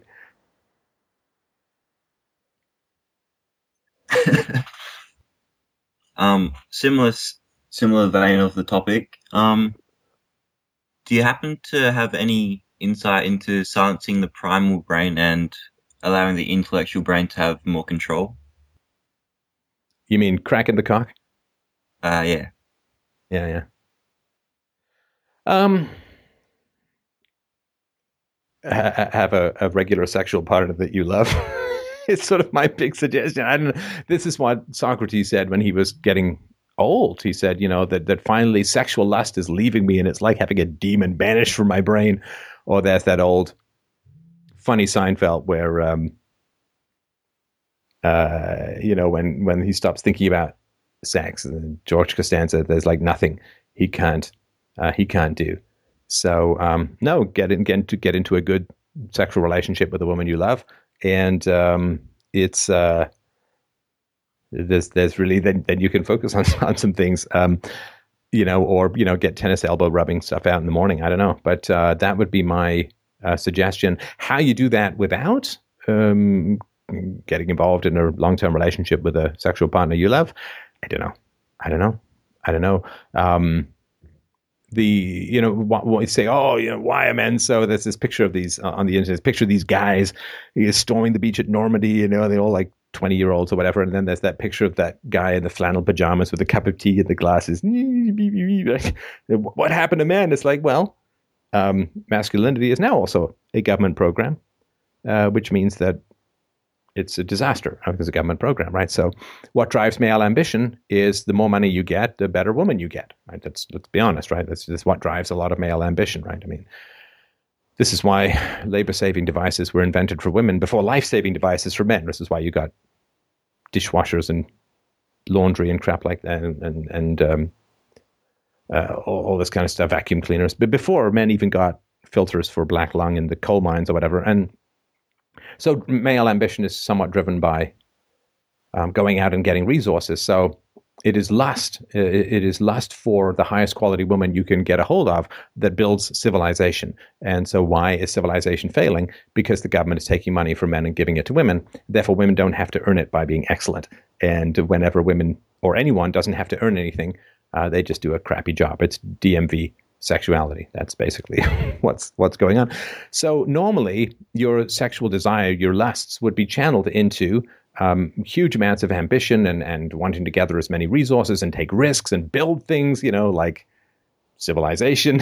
and uh, but because the money is being ripped out of your hide and given to women who are generally terrible uh, people as a whole, um, well, you, your ambition is right. This is why there are so many, you know, cucks and low T people out there. You know, the high forehead, the glasses, the simpering mangina feminist face. And I mean, it's because I mean, why be ambitious? Well, what happens these days is if you're ambitious to make a lot of money, the government just takes more from you and gives it to terrible people. Um, so why why bother? You know, why bother? And now in the free market, you go out and you earn and you you get a bunch of resources. Well, then you can have your pick of higher quality women, or at least higher sexual market value women, and um, so that was a huge drive, right? I mean, you you become the rock star to get the supermodel, so to speak, right? Although even Billy Joel didn't seem to like it after a while. But so you can't sublimate your sexual lusts into, or maybe it's tough for you to sublimate your sexual lusts into mad ambition for building things in the world um, because it doesn't get you the kind of reward that you'd want. And uh, this is one other aspect, too, that um, quality women are having a very tough time of it these days because as more and more women get educated more and more women they make more money, um, women have a very tough time dating down, right? We've got hypergamy. Women want to date men better educated, more accomplished, making more money with more of a future than they themselves are. That's just how women are wired. They want to date up. They want to they have hypergamy. And so as women get more educated and as women become more successful, and taller. Let's not forget that too. Right? Women are getting taller, as far as I understand it. And so they want a man who's taller because women want to wear heels, and um, and and so they want a man who's taller and makes more money, better educated, or whatever, or at least the same. But of course, as more and more women displace more and more men out of the university system, you got now 60, 65% in some universities of women taking non-STEM degrees where they can then graduate and complain that there aren't enough women in STEM degrees. But um, they get out and they, they can't find men who are more educated and taller and blah, blah, blah, blah, because there are so many women who are now so educated. This is one of the other reasons why uh, women are just getting more and more miserable. And so many are just drinking themselves to death these days. And as we've sort of seen recently, if you, if you follow my Twitter account, you'll know what we're talking about. So, uh, so, but I would say, you know, go go out and build something. Go out and take risks. Go out and build something great and grand and exciting and wonderful and powerful and magnificent and hopefully lucrative and uh, that will help with uh, desire, I would say. Thank you very much, sir. You're welcome. I appreciate the call, and let's move on to the next caller. All right, up next we have Joshua. Joshua wrote in and said, Why is it that God is impossible if the two main logical arguments proposed in your book against the gods can be shown to be inconsistent? And if there is no logical inconsistencies with God, why would it not be wise to be an agnostic? That's from Joshua. Hello, Joshua. How are you doing tonight? I'm doing fine. How are you doing? Well, it's a great name for a religious call. I really, really appreciate that. Um, mm-hmm. and not a bad name for half of a U2 album. But anyway, um, So uh, you're talking about my free book available at freedomainradio.com slash free called Against the Gods, question mark. That's because a Valley Girl did the typesetting. But um, so it's Against the Gods uh, is what you're talking about. Is that right? Uh, yes. The first two uh, arguments that you made in the beginning of your book. All right. Give me the arguments. And please, please do tell me how they are incorrect. All right. So anyway, uh, just for, first, I want to say that I'm a big fan of your show and that I've been listening to for quite a while. Um, but yeah, as far as the arguments go, the uh, let me see, the first argument. Um, uh, let me see, what was it? Uh, um, it was the argument basically that a mind cannot observe, be observed without matter, and therefore minds without matter cannot exist. Was pretty much the argument you were making. Something that is defined like unicorn or uh, anything that is defined, you know, has its parameters. Minds, by definition, have matter as part of their parameters. Anyway, what I wanted to argue that that uh, was incorrect. Sorry, I worded it that way. Just I wanted to have a discussion. No, that's fine. So m- my argument is that consciousness is an effect of matter, in the same way that we could say that uh, gravity is an effect of mass, and you can't have gravity without mass, and you can't have consciousness without matter, right? And since God is immaterial consciousness, this would be an argument against the existence of a deity, right? Mm-hmm. And so right. basically, I wanted to make an argument that in this universe, in this world, we can see a situation that can occur in which that argument would be proposed, but we know that that argument would be wrong. And that would be um, any person that is in sort of a simulation. Like, for example, um, a person that was in a video game, let's say their entire life, you know, we it is not inconceivable to imagine someone in a simulation, you know, that is pretty darn realistic. And you could design. Wait, sorry, I'm sorry. I just I need to understand the parameters of this thought experiment because okay. sometimes we just vault into thought experiments and I don't know what the hell's going on. It's just maybe okay. my limitation or whatever. But so is is this person born into a video game? Well, like what I'm saying too is that like you could you well there's multiple ways you could do this. You could either have a people that are designed in a video game that are conscious or people that are born into the video game or wh- however you want to have the thought experiment go. Well i'm just saying no no no no no i can't I'm, I'm sorry because if we're going to have a thought experiment it needs to be something that I can understand, right? Okay. So forget the first one about you'd have AI in a um, because we don't have artificial intelligence and we, we can't have consciousness in machines as yet, and there's nothing imminent as far as that goes. So let's just talk about. It. So you're saying a person would be born like you would slap a virtual reality helmet on a baby. It, yeah. I'm trying to sort of figure out how that would work. Is that what you mean? Okay. Yeah, that would work. And either way, well, I'm trying to say is that a conscious... And then how would the baby? Sorry, would the baby be parented in this video game? Well, yeah, it'd be pretty much the Matrix. Um, just you know, this. I guess this would be like a Matrix argument, and we're almost at the stage where we could, you know, uh, it is viable to do this. And so, anyway, what I'm saying to is that a person. Wait, wait, when, wait. We're almost at the stage where it's viable. What I'm saying is that we have, have people technology. in pods not be like have people in pods with electrodes attached to them so they can be used as battery. I'm not sure. What do you mean? Oh, like we're okay. at the stage like this virtual reality, which I actually I actually tried out at a mall the other day with a friend of mine. It's I was in Minecraft. It's mm. pretty, it's pretty wild. I view like I view that sort of and I, all I did was the Minecraft one. It's the only experiment they had. Mm-hmm. I think it was Oculus Rift, and um, oh, nice.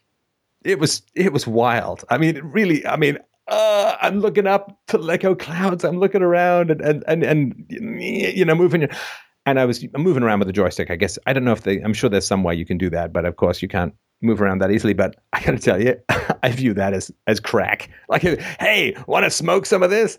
Hmm. I'm really not sure because I, I think that's a very bad idea. Because what if I really like us a lot? what if I really like it?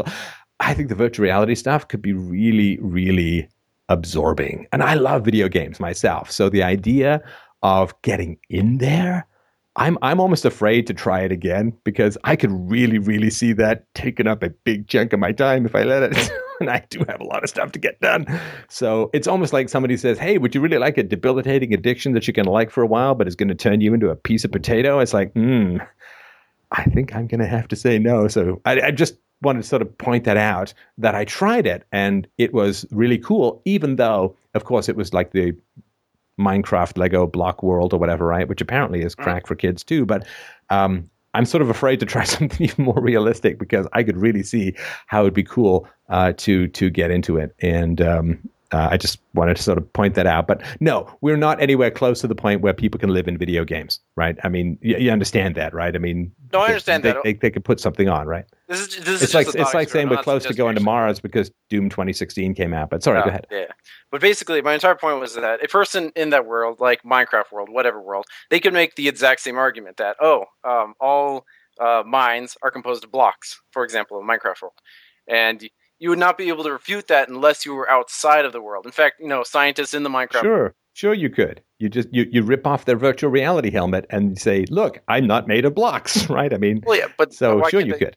Why can't I say the same thing for God? Well, look, when you die, you know, you go over and you exist in this other dimension of reality or other whatever reality you want Because I. I said you would rip off the helmet and show somebody who's conscious that there would be a world around them not composed of blocks and there would be immediate sense data, sense evidence, empirical testability, conform to the five senses, reason and evidence data that not everything is composed of blocks. But that's right. exact- So, but but saying, "Oh no, after you die, I'll be proven right," is not an argument, right? but that's the exact same thing Christians are saying. They're saying once you die, you will be in a sense, you know, status where you will be able to sense these things, where you will be able to experience this other reality that they're talking about, which is heaven. That's their whole. That's the whole. yeah, but that's not an assertion. An an untestable assertion is not an argument, But right? So if they say, "Well," and and if they say, "Well, after you die, we'll be right in ways we can't possibly explain to you now," it's not an argument. I mean, it's it's a statement, uh, and it's completely untestable. So, from a philosophical standpoint, it's not even wrong. It's you know, it's it's not a testable statement. Uh, it's not an empirical statement. It's not a rational statement. It's not a provable statement. It's just saying in some alternate dimension, that which does not exist by definition exists. That's not an argument. I mean, just just try that in, in your math class, right? I mean, try try this, right? You say to your kid, you know, uh, kid says gets gets marked down because they say, you know, I don't know, two and two make five, right? And and you just send it back and say, no, no, no, because in an alternate in an alternate dimension, after you die, you'll see that two and two make five, so you can't mark this wrong. Well, that wouldn't work, right? No no teacher would accept that. No, that's true. That's true. All I'm saying is like have you've seen the movie Matrix. I'm not ignoring all those things about you know people being batteries and everything like that. Not only have I seen the movie Matrix, I've seen the decaying orbit of the sequels to Matrix, and I, Oh, I struggled right through to the end just because, you know, it's for the show, it's for philosophy. I knew it was going to come up. And the first one, magnificent movie. Mhm. And then, oh, anyway, what the hell? it's even worse than Star Wars as far as it goes. But anyway, uh, so go ahead. But it's the exact same thing where it's like it was a process in which it was needed for him to rip off the virtual reality that you know held him into that you know system.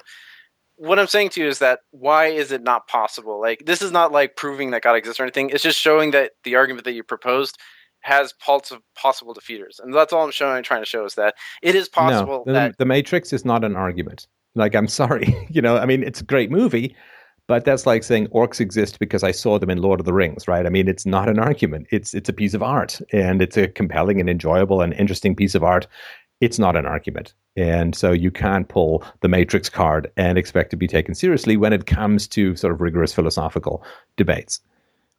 Anything's possible because Keanu Reeves fell out of a pod. Like, I'm sorry, I mean that, then we wouldn't need philosophy on. We wouldn't, we, we wouldn't need any anything. You know, like it, it- you wouldn't need a business plan for investors. You'd say, okay, well, maybe there's no market for you know what I want to sell, and and maybe the price is a billion dollars more than anyone wants to pay for it.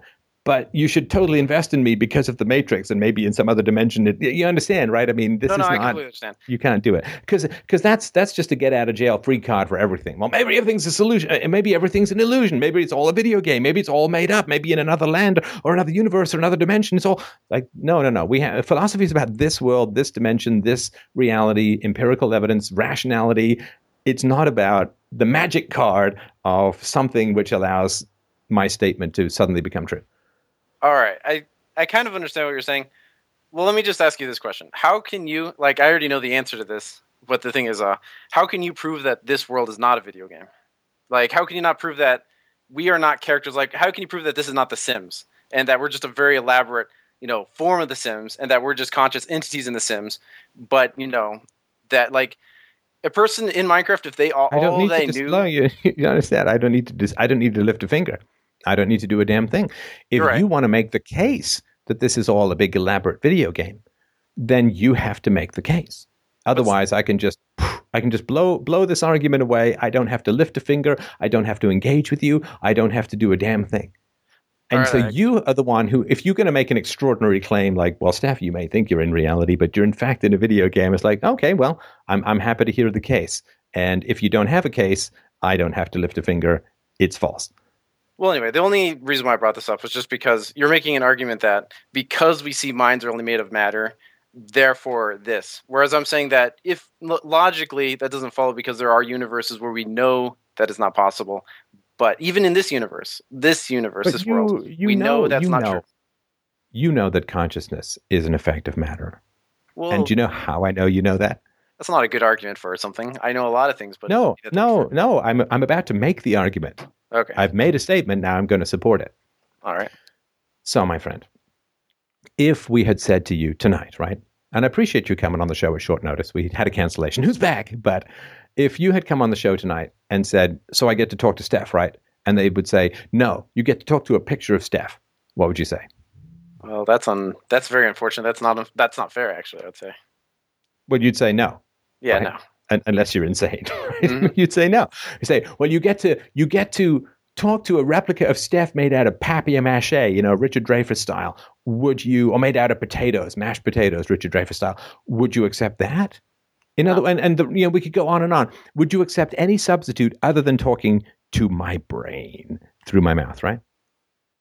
Yeah, but like, uh, gosh, there was this one argument that was very interesting. Um, it was the idea that um, No, no, no, no, no. Well, no, not going off on another argument. I got. I know. I know you're a young man. I gotta get your focus. I gotta get no, your no, focus. this is pertinent. Would you accept conversation. any conversation with any manifestation of me that wasn't my actual brain in the moment? Or, or if they were to say, well, you can have a conversation with a podcast Steph recorded last week. No. No. The only way that you're going to agree to have a conversation with me is if you're talking to my consciousness in my brain. If we'd said to you, I'm going to mail you a ping pong ball with Steph's consciousness in it and you can have a conversation with that, what would you say? Uh, well, it has Steph's consciousness in it, so that works. Right? You really would? You would you you really think we'd be able to do that? Well, no, but what I'm saying to you is, if you were able to get your consciousness into a ping pong ball, and then you were able no, to no, no. talk to me, You know, you know as well as I can. If if only a crazy person would say, "Sure, I'd love to talk to Steph. Just mail me that ping pong ball and then have a nice conversation with Steph." You know, come on. I mean, All right, right. The I only so saying. you say you say, how do we know the consciousness is associated with the brain? And and yet you will not accept anything but my brain to have a conversation with. So you know that my consciousness is entirely embedded in my brain because my brain is the only thing you want to talk to, and you would accept no substitute whatsoever. hmm That's not the problem with what I'm saying. I'm like what I'm saying to you is that it's humans. You seem very certain of that, Joshua. Is I think it is. Well, but go on. Um, you're absolutely right. Human consciousness is absolutely 100% associated with the human brain, and it's, you know that is all we know. We don't know anything else for certain. The only other things that we know are from you know. Wait, wait. What do you uh, mean we don't know anything else for certain? What do you mean? Well, what I'm saying to you, you is are you that getting like all Cartesian on me? What do you mean? well, it's an inductive truth. I only know this because I've experienced it, but saying it for certain is you know is impossible. It's only I can only say that all the minds that I've experienced have had matter behind them. That's all I can say, right? Am I getting what you're saying? Because like you're right. All, like No, no. You can say it. No, no. You, it, this is not just an empirical truth, right? This is something we know for sure. And I How do we know, I know. The, the only thing that's that's certain is white people are racist. I understand this postmodern thing, right? White white males, I should say. Mm. And the only thing that's that's certain is that feminists hate conservative women while claiming to be pro women. But um, outside of the certainties of political correctness, which I'm not saying you subscribe to, Mhm. people have a very tough time with certainty these days. And certainty is like like it's like this soap in a, in a tsunami, grabbing, ripped out. People, you state a certainty, and people just get very, very anxious or nervous uh, about it, and, and frustrated and hostile towards the idea. But no, consciousness being an effect of matter is a certainty because oh, go on. Matter. Sorry, I was just- well, uh, c- consciousness is the results of you know biochemical, electrical processes. I don't know what the hell goes on in the brain. Like I don't think anybody really does, but it is an effect of the interaction of matter. Mhm. Because otherwise, we'd have an effect without a cause. We'd have consciousness without a. It's like you have gravity without the proximity of mass. I mean, gra- like here, here's a bag of gravity. I mean, that makes no sense, right? Uh, or you'd have light without a light source, or whatever you want to call it. it ha- an effect has to have a cause. And No, no, we know for sure that that consciousness um, is an effect of the interaction of matter. So saying we can have consciousness without matter is like saying we can have an effect without the cause, direct cause of that effect. And that's not possible in any scenario, in, in any situation. I'm kind of disagreeing with the correlation there because uh, I just have a lot of reason to believe that that is not the case. There was an interesting argument that I wanted to bring up while we were having this, which was the uh, dang, it, I can't remember exactly. I have a lot of reasons to believe that's not the case. yes, That's well, also not an up- argument. Feel free to no, share them with me. anyway, um, it was a good, interesting argument. I don't know if I necessarily uh, subscribe to it, but I just thought it'd be an interesting conversation. No, uh, no, that's not how philosophy works. This is not a magazine service. You don't, you don't subscribe to things. I make an argument. You either accept it or you refute it, but you don't get to say, "Well, I don't really subscribe to it. I don't really buy it." It's like, that's not how. It's not how it works, right? We have to think about it. So some arguments you don't accept Okay, so spot. now, no, you thinking. can't. Now you can say that honestly and legitimately. You can say, "I neither accept nor reject this argument, but I'm going to think about it." Sure, that's uh, honest and that's valid. I got no problem with that. But you can't say, "Well, I got a whole bunch of reasons why I disagree, but I'm not going to share with them." But moving on, it's like no, because then I'm not going to have a conversation with you because we're not going to get anywhere. I'm going to make a case, and you're going to throw sand in my face, and then we're going to, Okay. and you're going to try and drag me off to some new topic. It's like, no, no, no. No, no, I like to build topic. Buildings, and building buildings means putting bricks on each other with mortar in between. And if we're just throwing bricks around randomly, we're not building anything, and it's just a big waste of time. So we either going to have a conversation where we establish some truths, and maybe the truth is that you say to me, you say, Steph, that's a great argument, or that's an interesting argument. I can't refute it, but I'm doubtful about it. So that's that's fine. That's an honest statement. Nobody has to agree or disagree with me in the moment. These are big topics that take some mulling over. But I'm not just going to jump from topic to topic after I make an argument because then we're not building something. I, am trying to build something here, uh, a wall, you could say, against irrationality. But I'm not just going to throw bricks around and pretend that we're building anything. Okay. Well, anyway, this uh, argument is the uh, argument. Uh, what's called? Uh, law of non.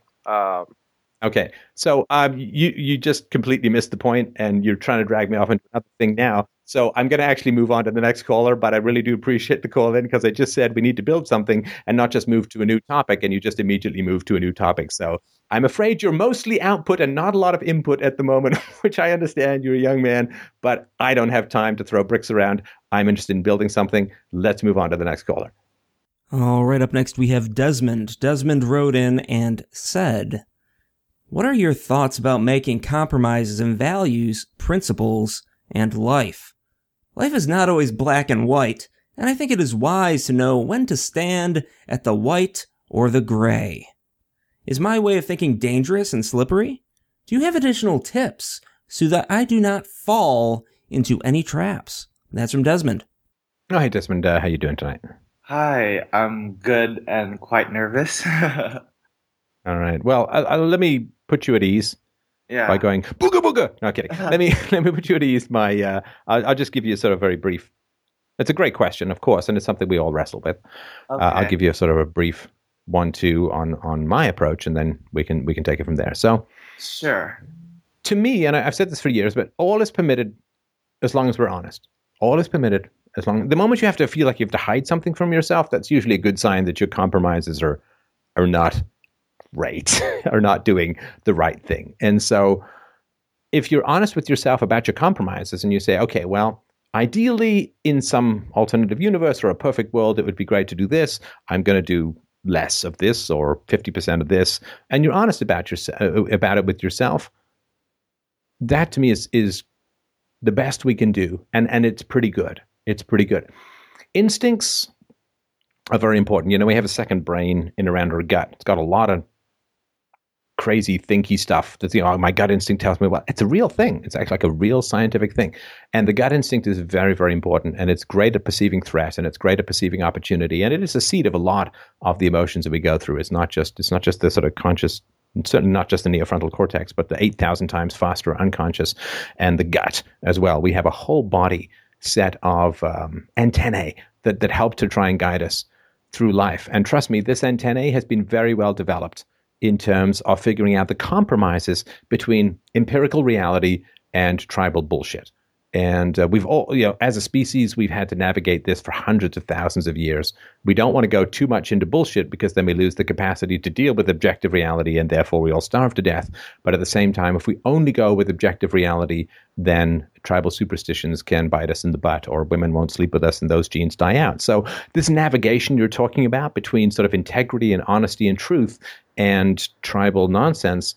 Um, we're very good at. It's sort of what we're adapted to do. And if we let our sort of minds and our bodies unite together to navigate this, we can do this with real adroitness, um, sort of like you know Luke in the Millennium Falcon when he's got the blaster helmet down and you know he can sense the laser coming in from the little fighting bot that's floating there. I mean, we're really really good at this. So if you give enough honest information to all of your various sensors and navigators through reality and, and tribalism, you'll find an incredible ability to do it in a very positive and productive way, neither surrendering to mere empirical reality and then being stoned to death by the tribe or whatever it is, right? Or thrown in jail for whatever. Um, nor at the same time completely conforming and losing reality, uh, which of course is what this show is kind of focused on. So to me, you're faced with a choice. My question is, well, if I'm perfectly honest, and I always aim to be perfectly honest with myself about this choice, and about the choice I'm going to, the compromise I'm going to make. Will I be able to live with myself afterwards? Will I feel okay about it afterwards? Looking at the pluses and minuses, just be honest with yourself. And if you're honest with yourself, you're giving as much information. You lie to yourself, you're removing vital information from all of the various organs and instincts and thought processes and sense data that you need to make good decisions. You know, nobody can be um, a good pilot with a pirate patch on, right? You need that depth perception, you need good eyesight. So, denying yourself information by lying to yourself or providing yourself with misinformation by giving yourself some sort of counter narrative. Like, I remember oh, there was this woman I dated when I was younger. Man, she was hot. I mean, lordy, lordy, lordy. You know, uh, you know, eggs would spontaneously poach when she walked by, and she was a nice person, but just not particularly interested in abstract ideas, concepts, philosophy.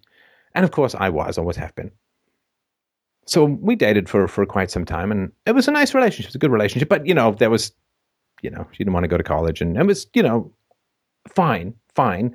But, but every now and then she'd say something really smart, and I'd, ah, I'd grab onto it. Ah, well, she's coming along, you know, she's going to be interested in this stuff. She's going to be, but she never was. It wasn't her thing, and it's perfectly fine. She was a very lovely person, and uh, I enjoyed the relationship a lot. But she but, but what happened was the relationship went on longer than it should because I was giving myself counter information. Like, oh, she's gonna be smart, smart this way, she's gonna be interested in this stuff, she's gonna be in but she wasn't.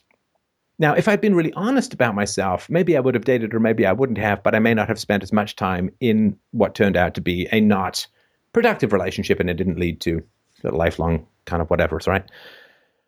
And we we do this a lot. I think men in particular, if we find ourselves attracted to a woman, we start inventing all these virtues for her out of you know lust and and male the general male insanity called falling in love. Mm-hmm. Um, at least the falling in lust stuff. Whereas if we're just sort of ruthlessly honest with ourselves and say, okay, well, this is who the person is, this is the evidence of who they are.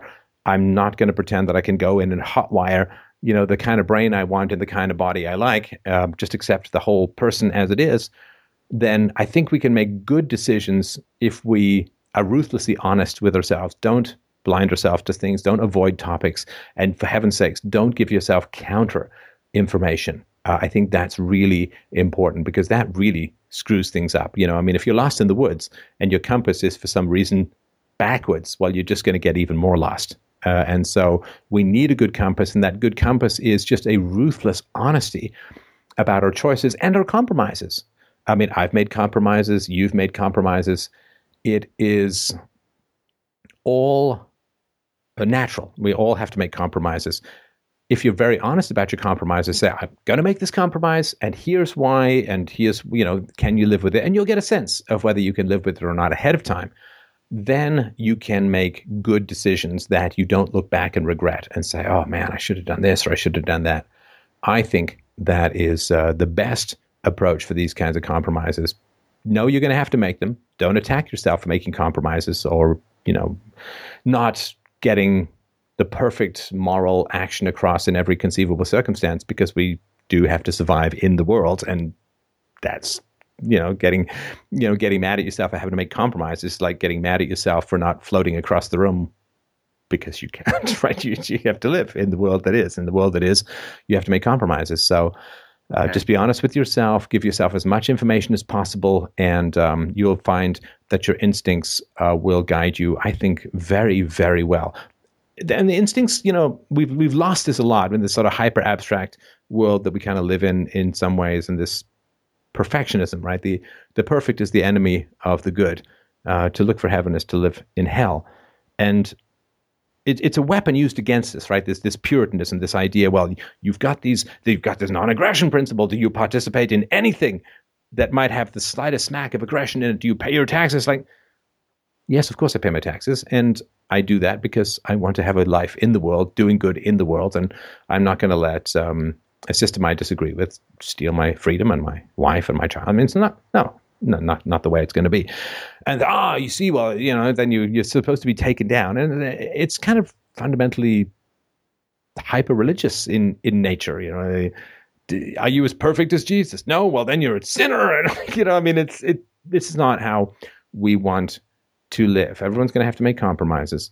Uh, just be honest about them, and uh, refuse to be uh, to judge yourself by a standard of perfection when no such standard is possible um, uh, in the world that is, and, and may never be possible in the world relative to our perfect ideals. And certainly, things can get a lot better. But that would be my uh, that has been my approach, and I do think that it has been um, uh, very helpful and uh, very productive in in what it is that I'm doing.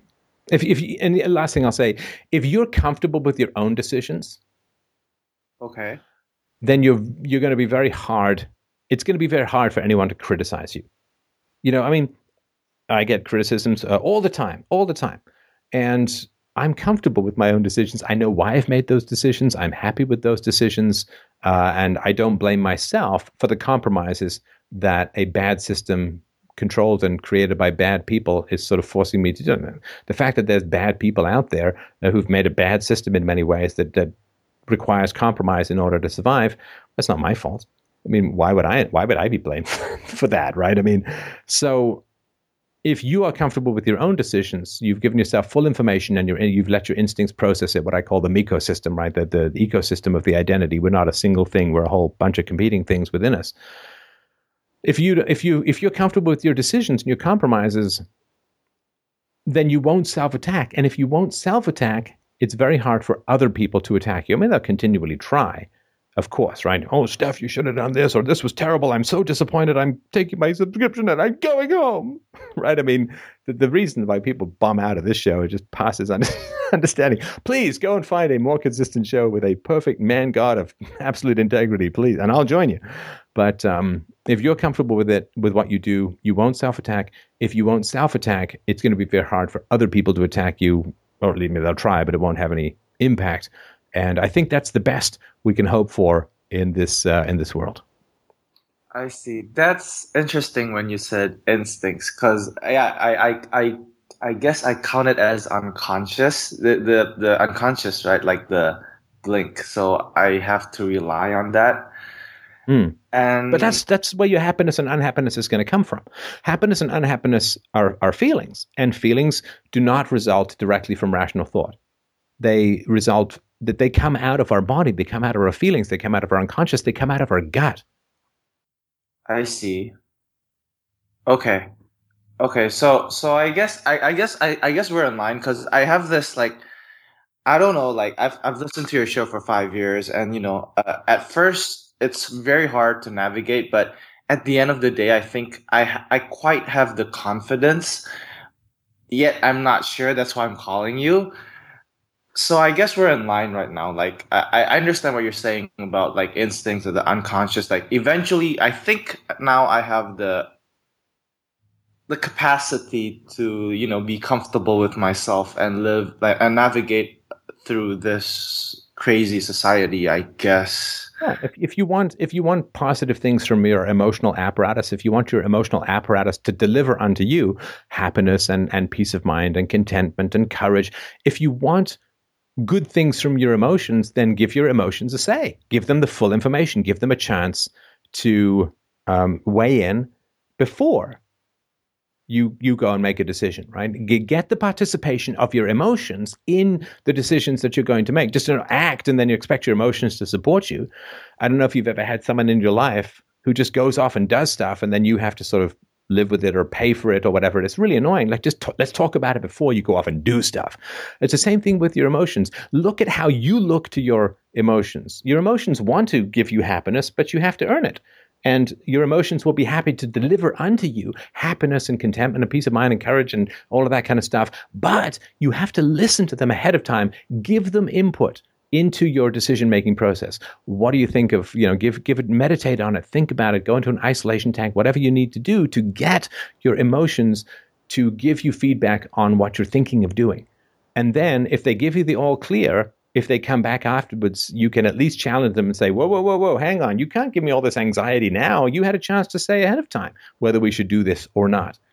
And that is very important. If you want good things from your emotions, you have to give them a voice. If you want someone to love you, you have to listen to them. You have to give them a voice. You have to give them input. And if you want your emotions to love you, to give you all of the positive things that emotions can give you, like happiness and all of that, you have to listen to them. You have to give them a voice. You have to give them a seat at your decision making table. Because if you just act dictatorially, your emotions will respond like rebellious and surly serfs. They will simply sabotage and undermine you because they're frustrated at not having a voice. I see. That's very interesting. You know, about emotions. Like recently, I just downloaded an app called like the Mood Meter.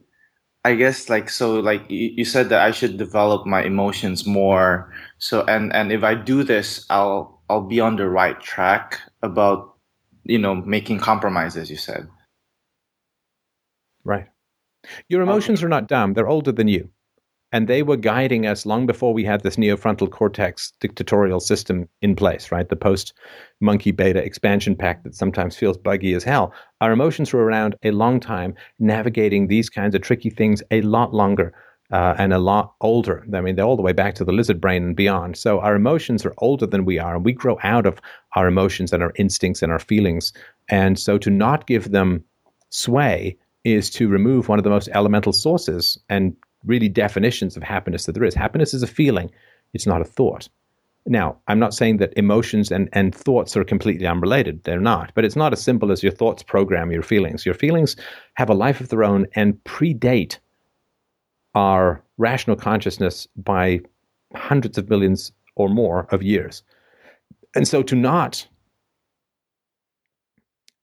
accept the value and the need to negotiate with your emotions, to not give them an equal say in your decision making process is uh, it's truly fatal to your happiness because you're then asking things older than you to give you all of their benefits while listening to none of their wisdom and that will never work out.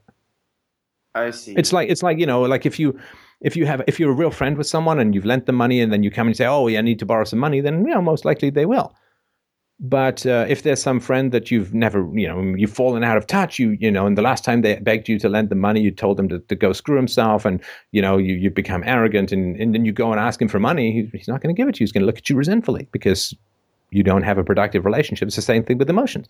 You want the emotions to give you all of this happiness, then give them a voice. Listen to them. They've got incredibly important things to tell you, uh, and, and incredibly important uh, and nimble uh, patterns to to help guide you through and they're incredibly sensitive. As I said, the unconscious has been clocked in at over 8,000 times faster in processing than the conscious mind.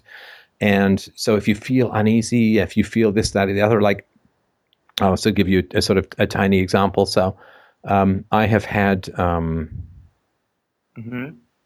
temptations have been offered to me. The, the devil has manifested and, and offered me things. And, and one time, basically, when I was an aspiring playwright, a woman – um, said that she was going to get my play produced on radio, but basically I had to date her. And another woman actually offered to to to get me my first novel published, but I kind of had to date her. and even before even before these offers uh, were really manifest, you know, when the women were doing their thing, um, I never did, of course, take either of these offers or accept any of these dates. But I had an uneasy feeling about these women. I had um, you know, not not comfortable. We're, we're scanning for danger all the time. You know, think of being a zebra in the savannah, right? You're looking for any kind of movement in that grass because if you miss it, boom, you know, you're a, you're a, a pate with a side of hoof. And so we're very good at, at figuring out these kinds of dangers and figuring out these kinds of situations. And, uh, you know, if you've ever tried to catch an ant, you know they're very fast. So catch a damn fly. If you're not Barack Obama, you catch a damn fly, it's really hard. Their eyes are constantly scanning. They know where the danger and they're constantly getting away from everything that you try to do. So, you know, if the flies can do it and those instincts keep them alive, well, maybe we can do it and our instincts can help us navigate these, uh, these treacherous pathways of compromise. And knowing these kinds of, um, feeling this kinds of unease, even back then, you can say to yourself, "Oh, well, I feel uneasy because I'm insecure. I can I feel uneasy because I'm afraid of success. I feel uneasy because ha right. It's like no, I, I feel uneasy. I'm gonna accept that as a very important piece of information about this kind of interaction. And I've had this in the business world, I've had this in the, the podcasting world, I've had this in the art world, I've had this in a variety of places where, you know, there's this word hinky, you know, it just it feels just kind of uh, something's not quite right. And if you want happiness, you you you damn well got to listen to that. It doesn't mean that it rules you any more than you rule it. Don't let your emotions rule you. You negotiate with them. You listen to them. Everyone gets a seat at the table. There's no dictatorship in the personality. Everyone gets a seat at the table. It's a negotiation of equals.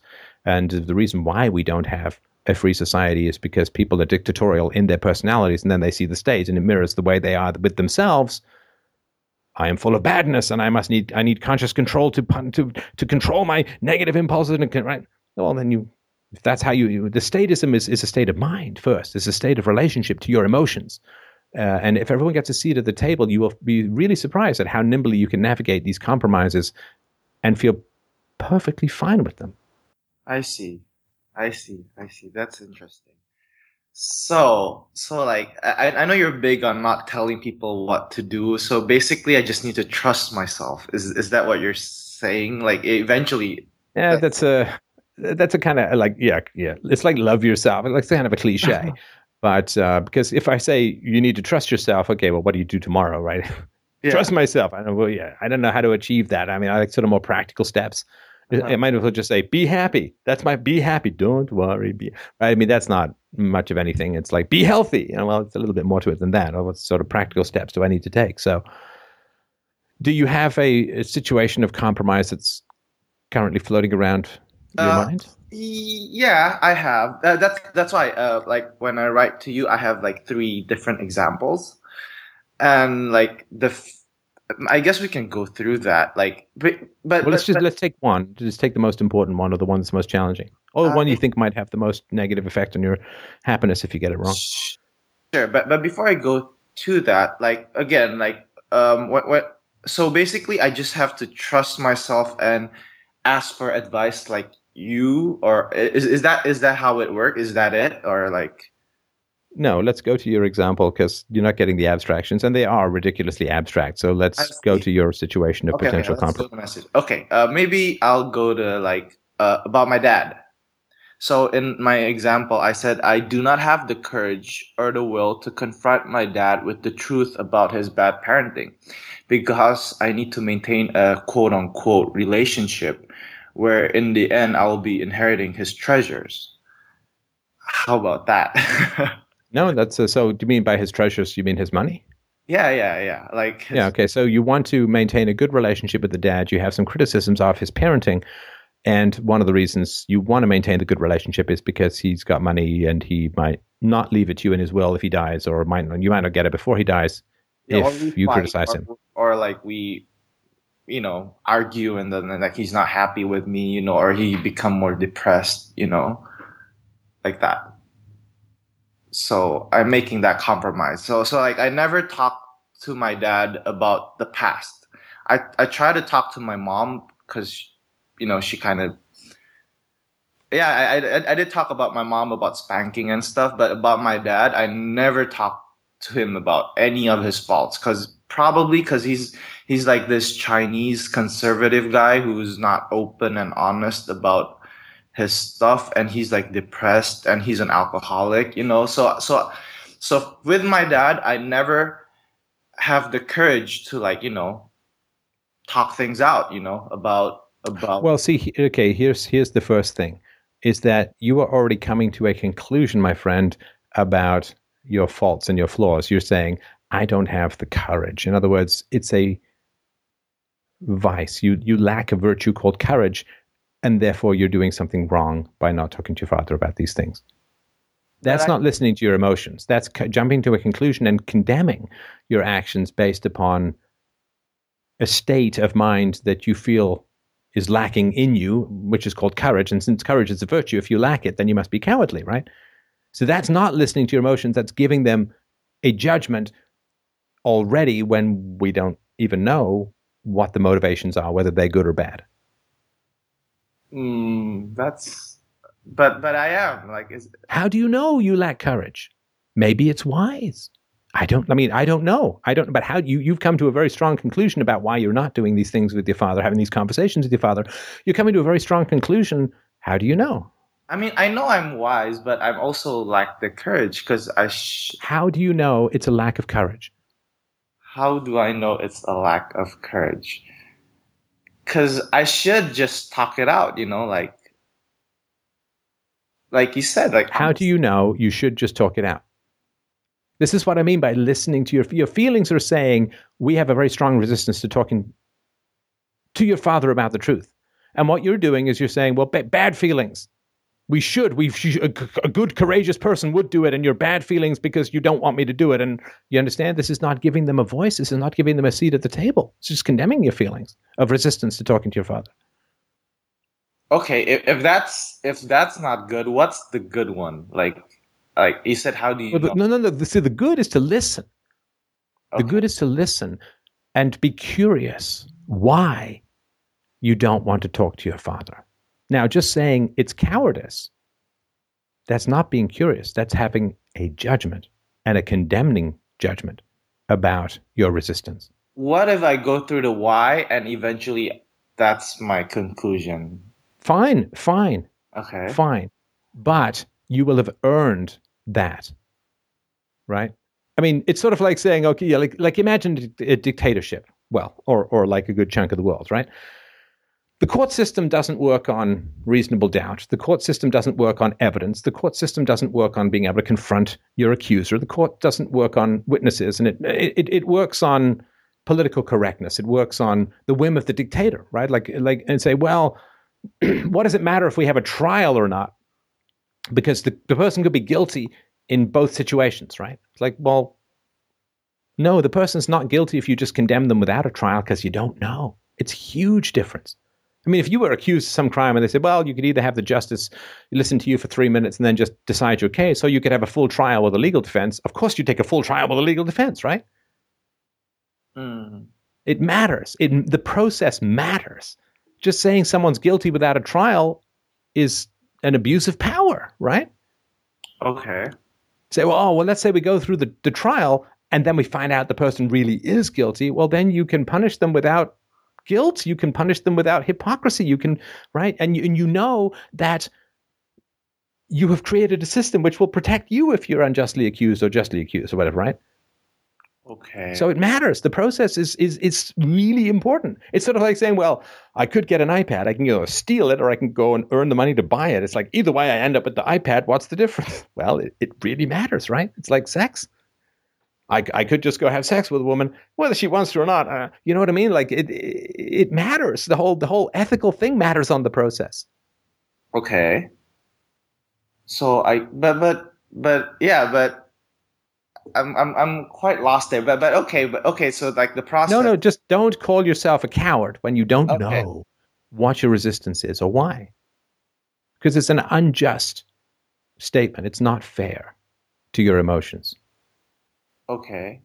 So what should I do? Like like I- I've I've been through the process and then I know that I'm lack the No, no, no. Okay, let me I know it's it, it's tough. Okay, so let me let me sort of explain why I Yeah. think this Uh-huh. is important. Sure, sure, sure.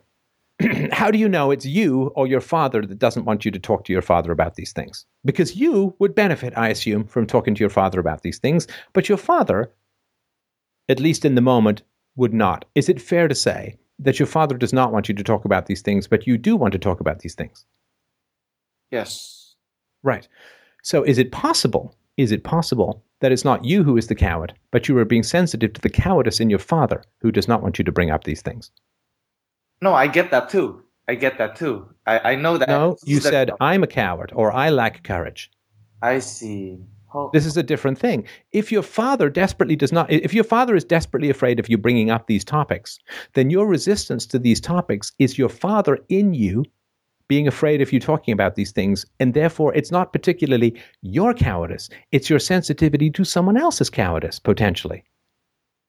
okay. Do you understand? Yes. I, I get Now, that. that's a very different situation, right? I see. Okay. Because then you don't condemn yourself for being cowardly, and you may not even condemn your father for being cowardly, but at least you know with more accuracy the source of your emotions, which is, well, my father desperately does not want me to bring up these topics. Therefore, if I have hesitation in bringing up these topics, it's not because I'm a coward, it's because I'm being sensitive to, rightly or wrongly, I'm being sensitive to my father's fear of me bringing up these topics. In other words, he implanted in me an avoidance of these topics because he wants to avoid these topics and he can't control me directly. Therefore, he's going to control me indirectly by implanting in me a hesitance or a reticence to bring up these topics with him. Okay, I get it. Okay. So what am I missing here for myself? I think for my self-reflection or my self-development, like uh, what am I missing here right now? Is is it just my way of thinking or No, no, it's it's just that you are jumping to conclusions okay. about your emotions without being curious about their source. Anybody who's condemned does not want to participate with you. Is that fair? They don't want to give you stuff. They don't want to help you. They don't, right? Mhm. I mean, if you say if you say to your friend, "You're a total coward and an asshole," hey, do you want to come and help me move? What's he going to say? Hmm. You're a total coward and an asshole. what is uh you, you, you say to your friend, You're a total coward and an asshole. Hey, you want to kind of help me move? He's going to say, I hope he's going to say no. yeah. He's not going to want to help you. So if you say to your emotions, Well, you lack courage, you're a coward, are they going to want to help you navigate this complex and challenging situation with your father? No, I guess. No, they're not. Okay. They're going to sit there and they're going to be frustrated and upset. And you're no more going to get value and help out of them than you would having a friend help you move if you call him a coward. Okay. Yeah, sure, sure, sure. Now, does your mother want you to bring up these topics with your father? Um, my mother's kind of stupid, to say the least. I mean, like they, they, they just they just don't think philosophically, so it's hard. Yeah, I'm not talking philosophically, and I'm quite surprised. But anyway, I'm, does I'm- your I didn't I'm, I'm talk, I didn't ask about your mother's intelligence. I certainly didn't ask about whether she's philosophical. I asked, does your mother want you to bring up these topics with your father? I don't even. I think she wants it, but she doesn't even think to there. I think you know, like You mean she has no preference emotionally whether you confront your father about his bad parenting, his drunkenness? She has no opinion on the subject. Whether she, if you said, "Mom, I'm going to go over, sit down with Dad, and talk to him about him being an abusive alcoholic," and she'd be like, "Yeah, I'm easy. I'm easy either way," and she'd have no particular preference either way. I think so. She's more of a, like a carefree person where she tried to erase herself. So she really don't have any preference because my preference, the preference is like overwhelmed by my dad. So she developed that. Okay, habit. so so so sorry to interrupt, but so logically, Mhm. If your father doesn't want you to bring up these topics, and I can certainly understand why, if your father doesn't want you to bring up these topics, and your mother follows your father in what she feels, then clearly your mother would not want you to bring up these topics with your father because she would follow his emotional preference that you avoid these topics, right? Yes, Okay. but I should break that, right? You should what? I should have break that. I'm not sure what you mean. You break that, did you mean? Yeah, yeah. I, I mean, like, I should break that norm, like. in- Okay, see, see, here, here's the thing, right? This is why you're having trouble because now you're back to, well, I should do this. We just came up with a two big insights, which you hadn't had before, right? Number one, that Mhm.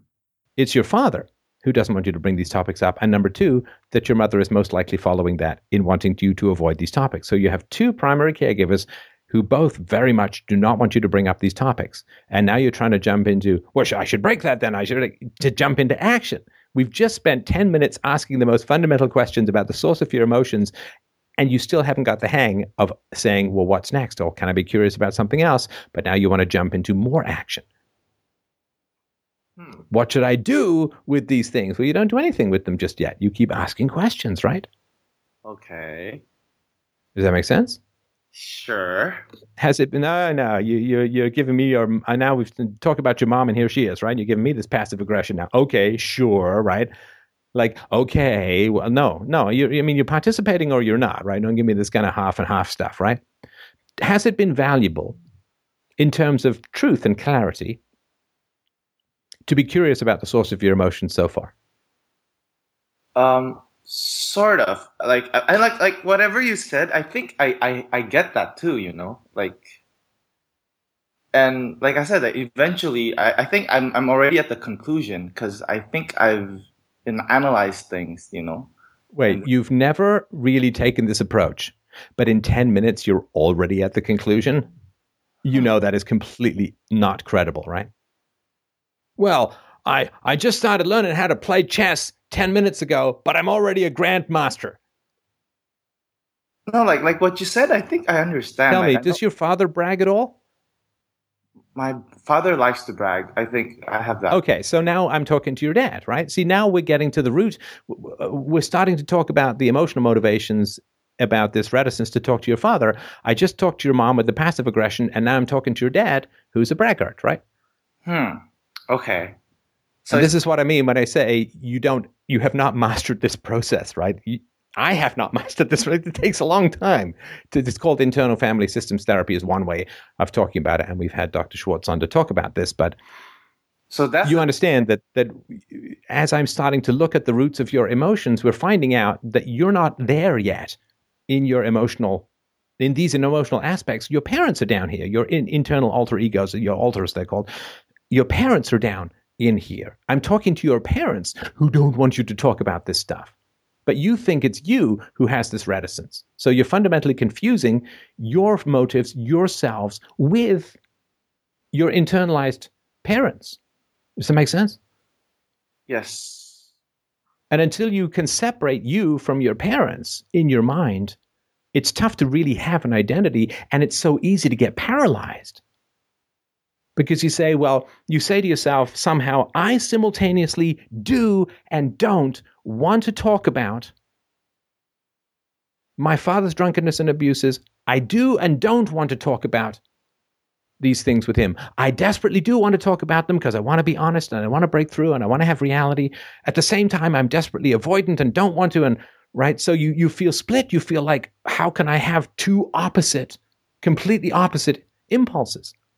But when you break it down, you look at the sources and you're curious. What you find out is that you, 100%, all of you, do want to talk about these things with your father, but your father and your mother, I'm guessing, 100% don't want you to. So it's not like you're conflicted. It's that your parents don't want you to, and you do. Okay. And once you begin to understand that, I don't know what you do. I understand. I don't know what you do with all of this stuff, other than you keep asking these questions until you get peace, until you get integrity, until you get the truth. Because the truth sets you free of contradictions. The truth sets you free of paralysis. The truth gives you who you really are outside of everyone else who's got their mental fishhooks in you, wanting you to do what they want you to do and imagining that it's you. Because you think you do and don't want to talk to your father about these problems. But it's not true. You do want to talk, but she doesn't. And when you start to separate these two things, you start to actually have an identity because you know who is you and who is other people, what your interests are and what other people's interests are if they're in conflict. Listen, there are lots of people in the world who don't want me to talk about what I talk about. There are lots of people in the world, people like your father, who are listening to this conversation and getting really tense, really frustrated, really upset, and really don't want me to talk to you about this stuff. You understand? Yes. Now, if I thought that all of that hostility to what I'm saying, all of that fear and anxiety about what I'm saying right here, right now to you, if I thought that was me, I'd say, wow, I'm strangely conflicted. I do and I don't want to talk about these things with this fine caller, right? It's not true. I do want to talk about them. But there are lots of people in the world who don't, not just because of you, but because there's going to be millions of people listening to this, some of whom, many of whom, may have similar issues with their parents or with other people. And when I talk to them, or when they hear this conversation, their inner parents are going to be like, no, this is bad. Turn it off. He doesn't know what I'm talking about. No. Don't listen, right? Mm-hmm. Now, if I if I internalized that and thought that, that, that that's me, I mean, I, I I don't want to talk about these things, and I I know I do want to talk about these things. These are important things to talk about. I don't like bullshit non-relationships. I mean, just I don't. I want to have people in my life I can be honest with, tell the truth to, and there are other people who've done bad things in relationships. They don't want these bad things brought up. Of course not. I mean, I'm not equating this to pure criminality, but if a thief robs a house and then later finds out that there were big infrared cameras everywhere, he doesn't want that footage to get to the police. Of course not, because then he's going to be in trouble. His crimes will be revealed in a way that is going to cause him to be punished, right? He doesn't want that, right? There's a reason why the mafia offs the eyewitnesses, because they don't want the people to testify in court, right? Nobody likes for their wrongdoings to come to light. And so, if you've been a bad parent, a drunken parent, an abusive parent, an absent parent, a neglectful parent, whatever, then of course you don't want your children to sit down with you and say, uh, when they've grown up and they become adults, and sit down with you and say, you know, I got some problems, I've got some complaints, and I think they're legitimate, and I really want to talk about them. I understand. Now, the reality is, I think a lot of times it's the very best thing. I, I mean, I think in many cases it's the very best thing that can happen. You get it all out there. You you you talk about it. You laugh. You cry. You yell. Whatever it's going to be. But at least there's some reality about history. Not everyone is sort of you know, uh, when I think of these families with these these secrets and these things you can't talk about, which are hugely influential on everyone, like alcoholism, like suicide attempts, like drug addiction, like criminality, like beatings, like whatever. What I see in my mind's eye is this big, beautiful, ornate table, you know, like uh, Christmas or Thanksgiving. And this is wonderful feast laid out. Everyone's hungry and everyone has their chairs facing away from the table. They've even got cutlery in their hands. They've got a nice napkin on their lap. Everyone is facing away from the table. Turn around, face each other, talk, and listen. Because there's nothing without the truth in a relationship. This is avoidance. It's nothing. It's worse than nothing. It's a negative. It's an avoidance. It's it's a there's nothing lonelier than being in an anti-relationship, like a relationship where not only can you not be yourself, but you have to be someone completely the opposite of who you are and what you think and what you experience, and that's really tragic. And to me, it's worth you know taking the steps to speak the truth and break through, because that's the only chance I believe the relationship has. Doesn't mean it's always going to work. I tried this repeatedly. I was not able to have it work. It wasn't up to me finally, it was up to other people. Right? All I can do is be honest. I can't control how other people are going to react to that. But if it does work, it's fantastic. In other words, you have the breakthrough, you have that connection, you have this. Like I was reading this story years ago about this woman whose father was dying, and he never hugged her, never touched her really, her whole life. And she worked with him for weeks while he was dying, just hug and hug, and eventually he just melted and, and gave her a hug. And that's that's something. That's something. It doesn't mean that it's going to work. But it is worth trying. It is worth trying for me, it was worth trying. And I'm still immensely happy and proud that I had those conversations with people. It is worth trying. Because if it fails or it succeeds, either way, you're free. Okay.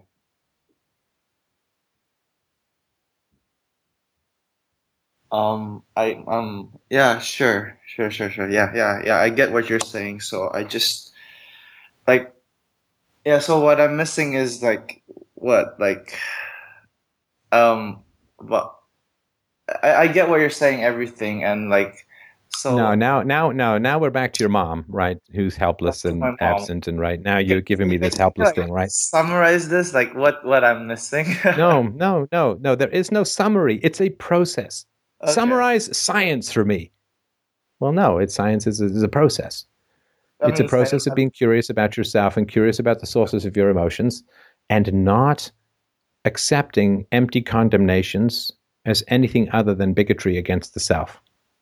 Right? We, are, we, we all have to live with ourselves and our feelings for the rest of our natural born days. And we can either just sit here, lock up our feelings, cage our feelings, condemn our feelings, condemn ourselves. Pointless and it's stupid and it's a huge waste of time and energy and life. Okay. But another thing we can do is be curious about the sources of our feelings and allow them to inform our decisions. Now, for yourself, right, you've not obviously, I don't think you've had good models about how to deal with this sort of stuff and how to be curious about things in yourself.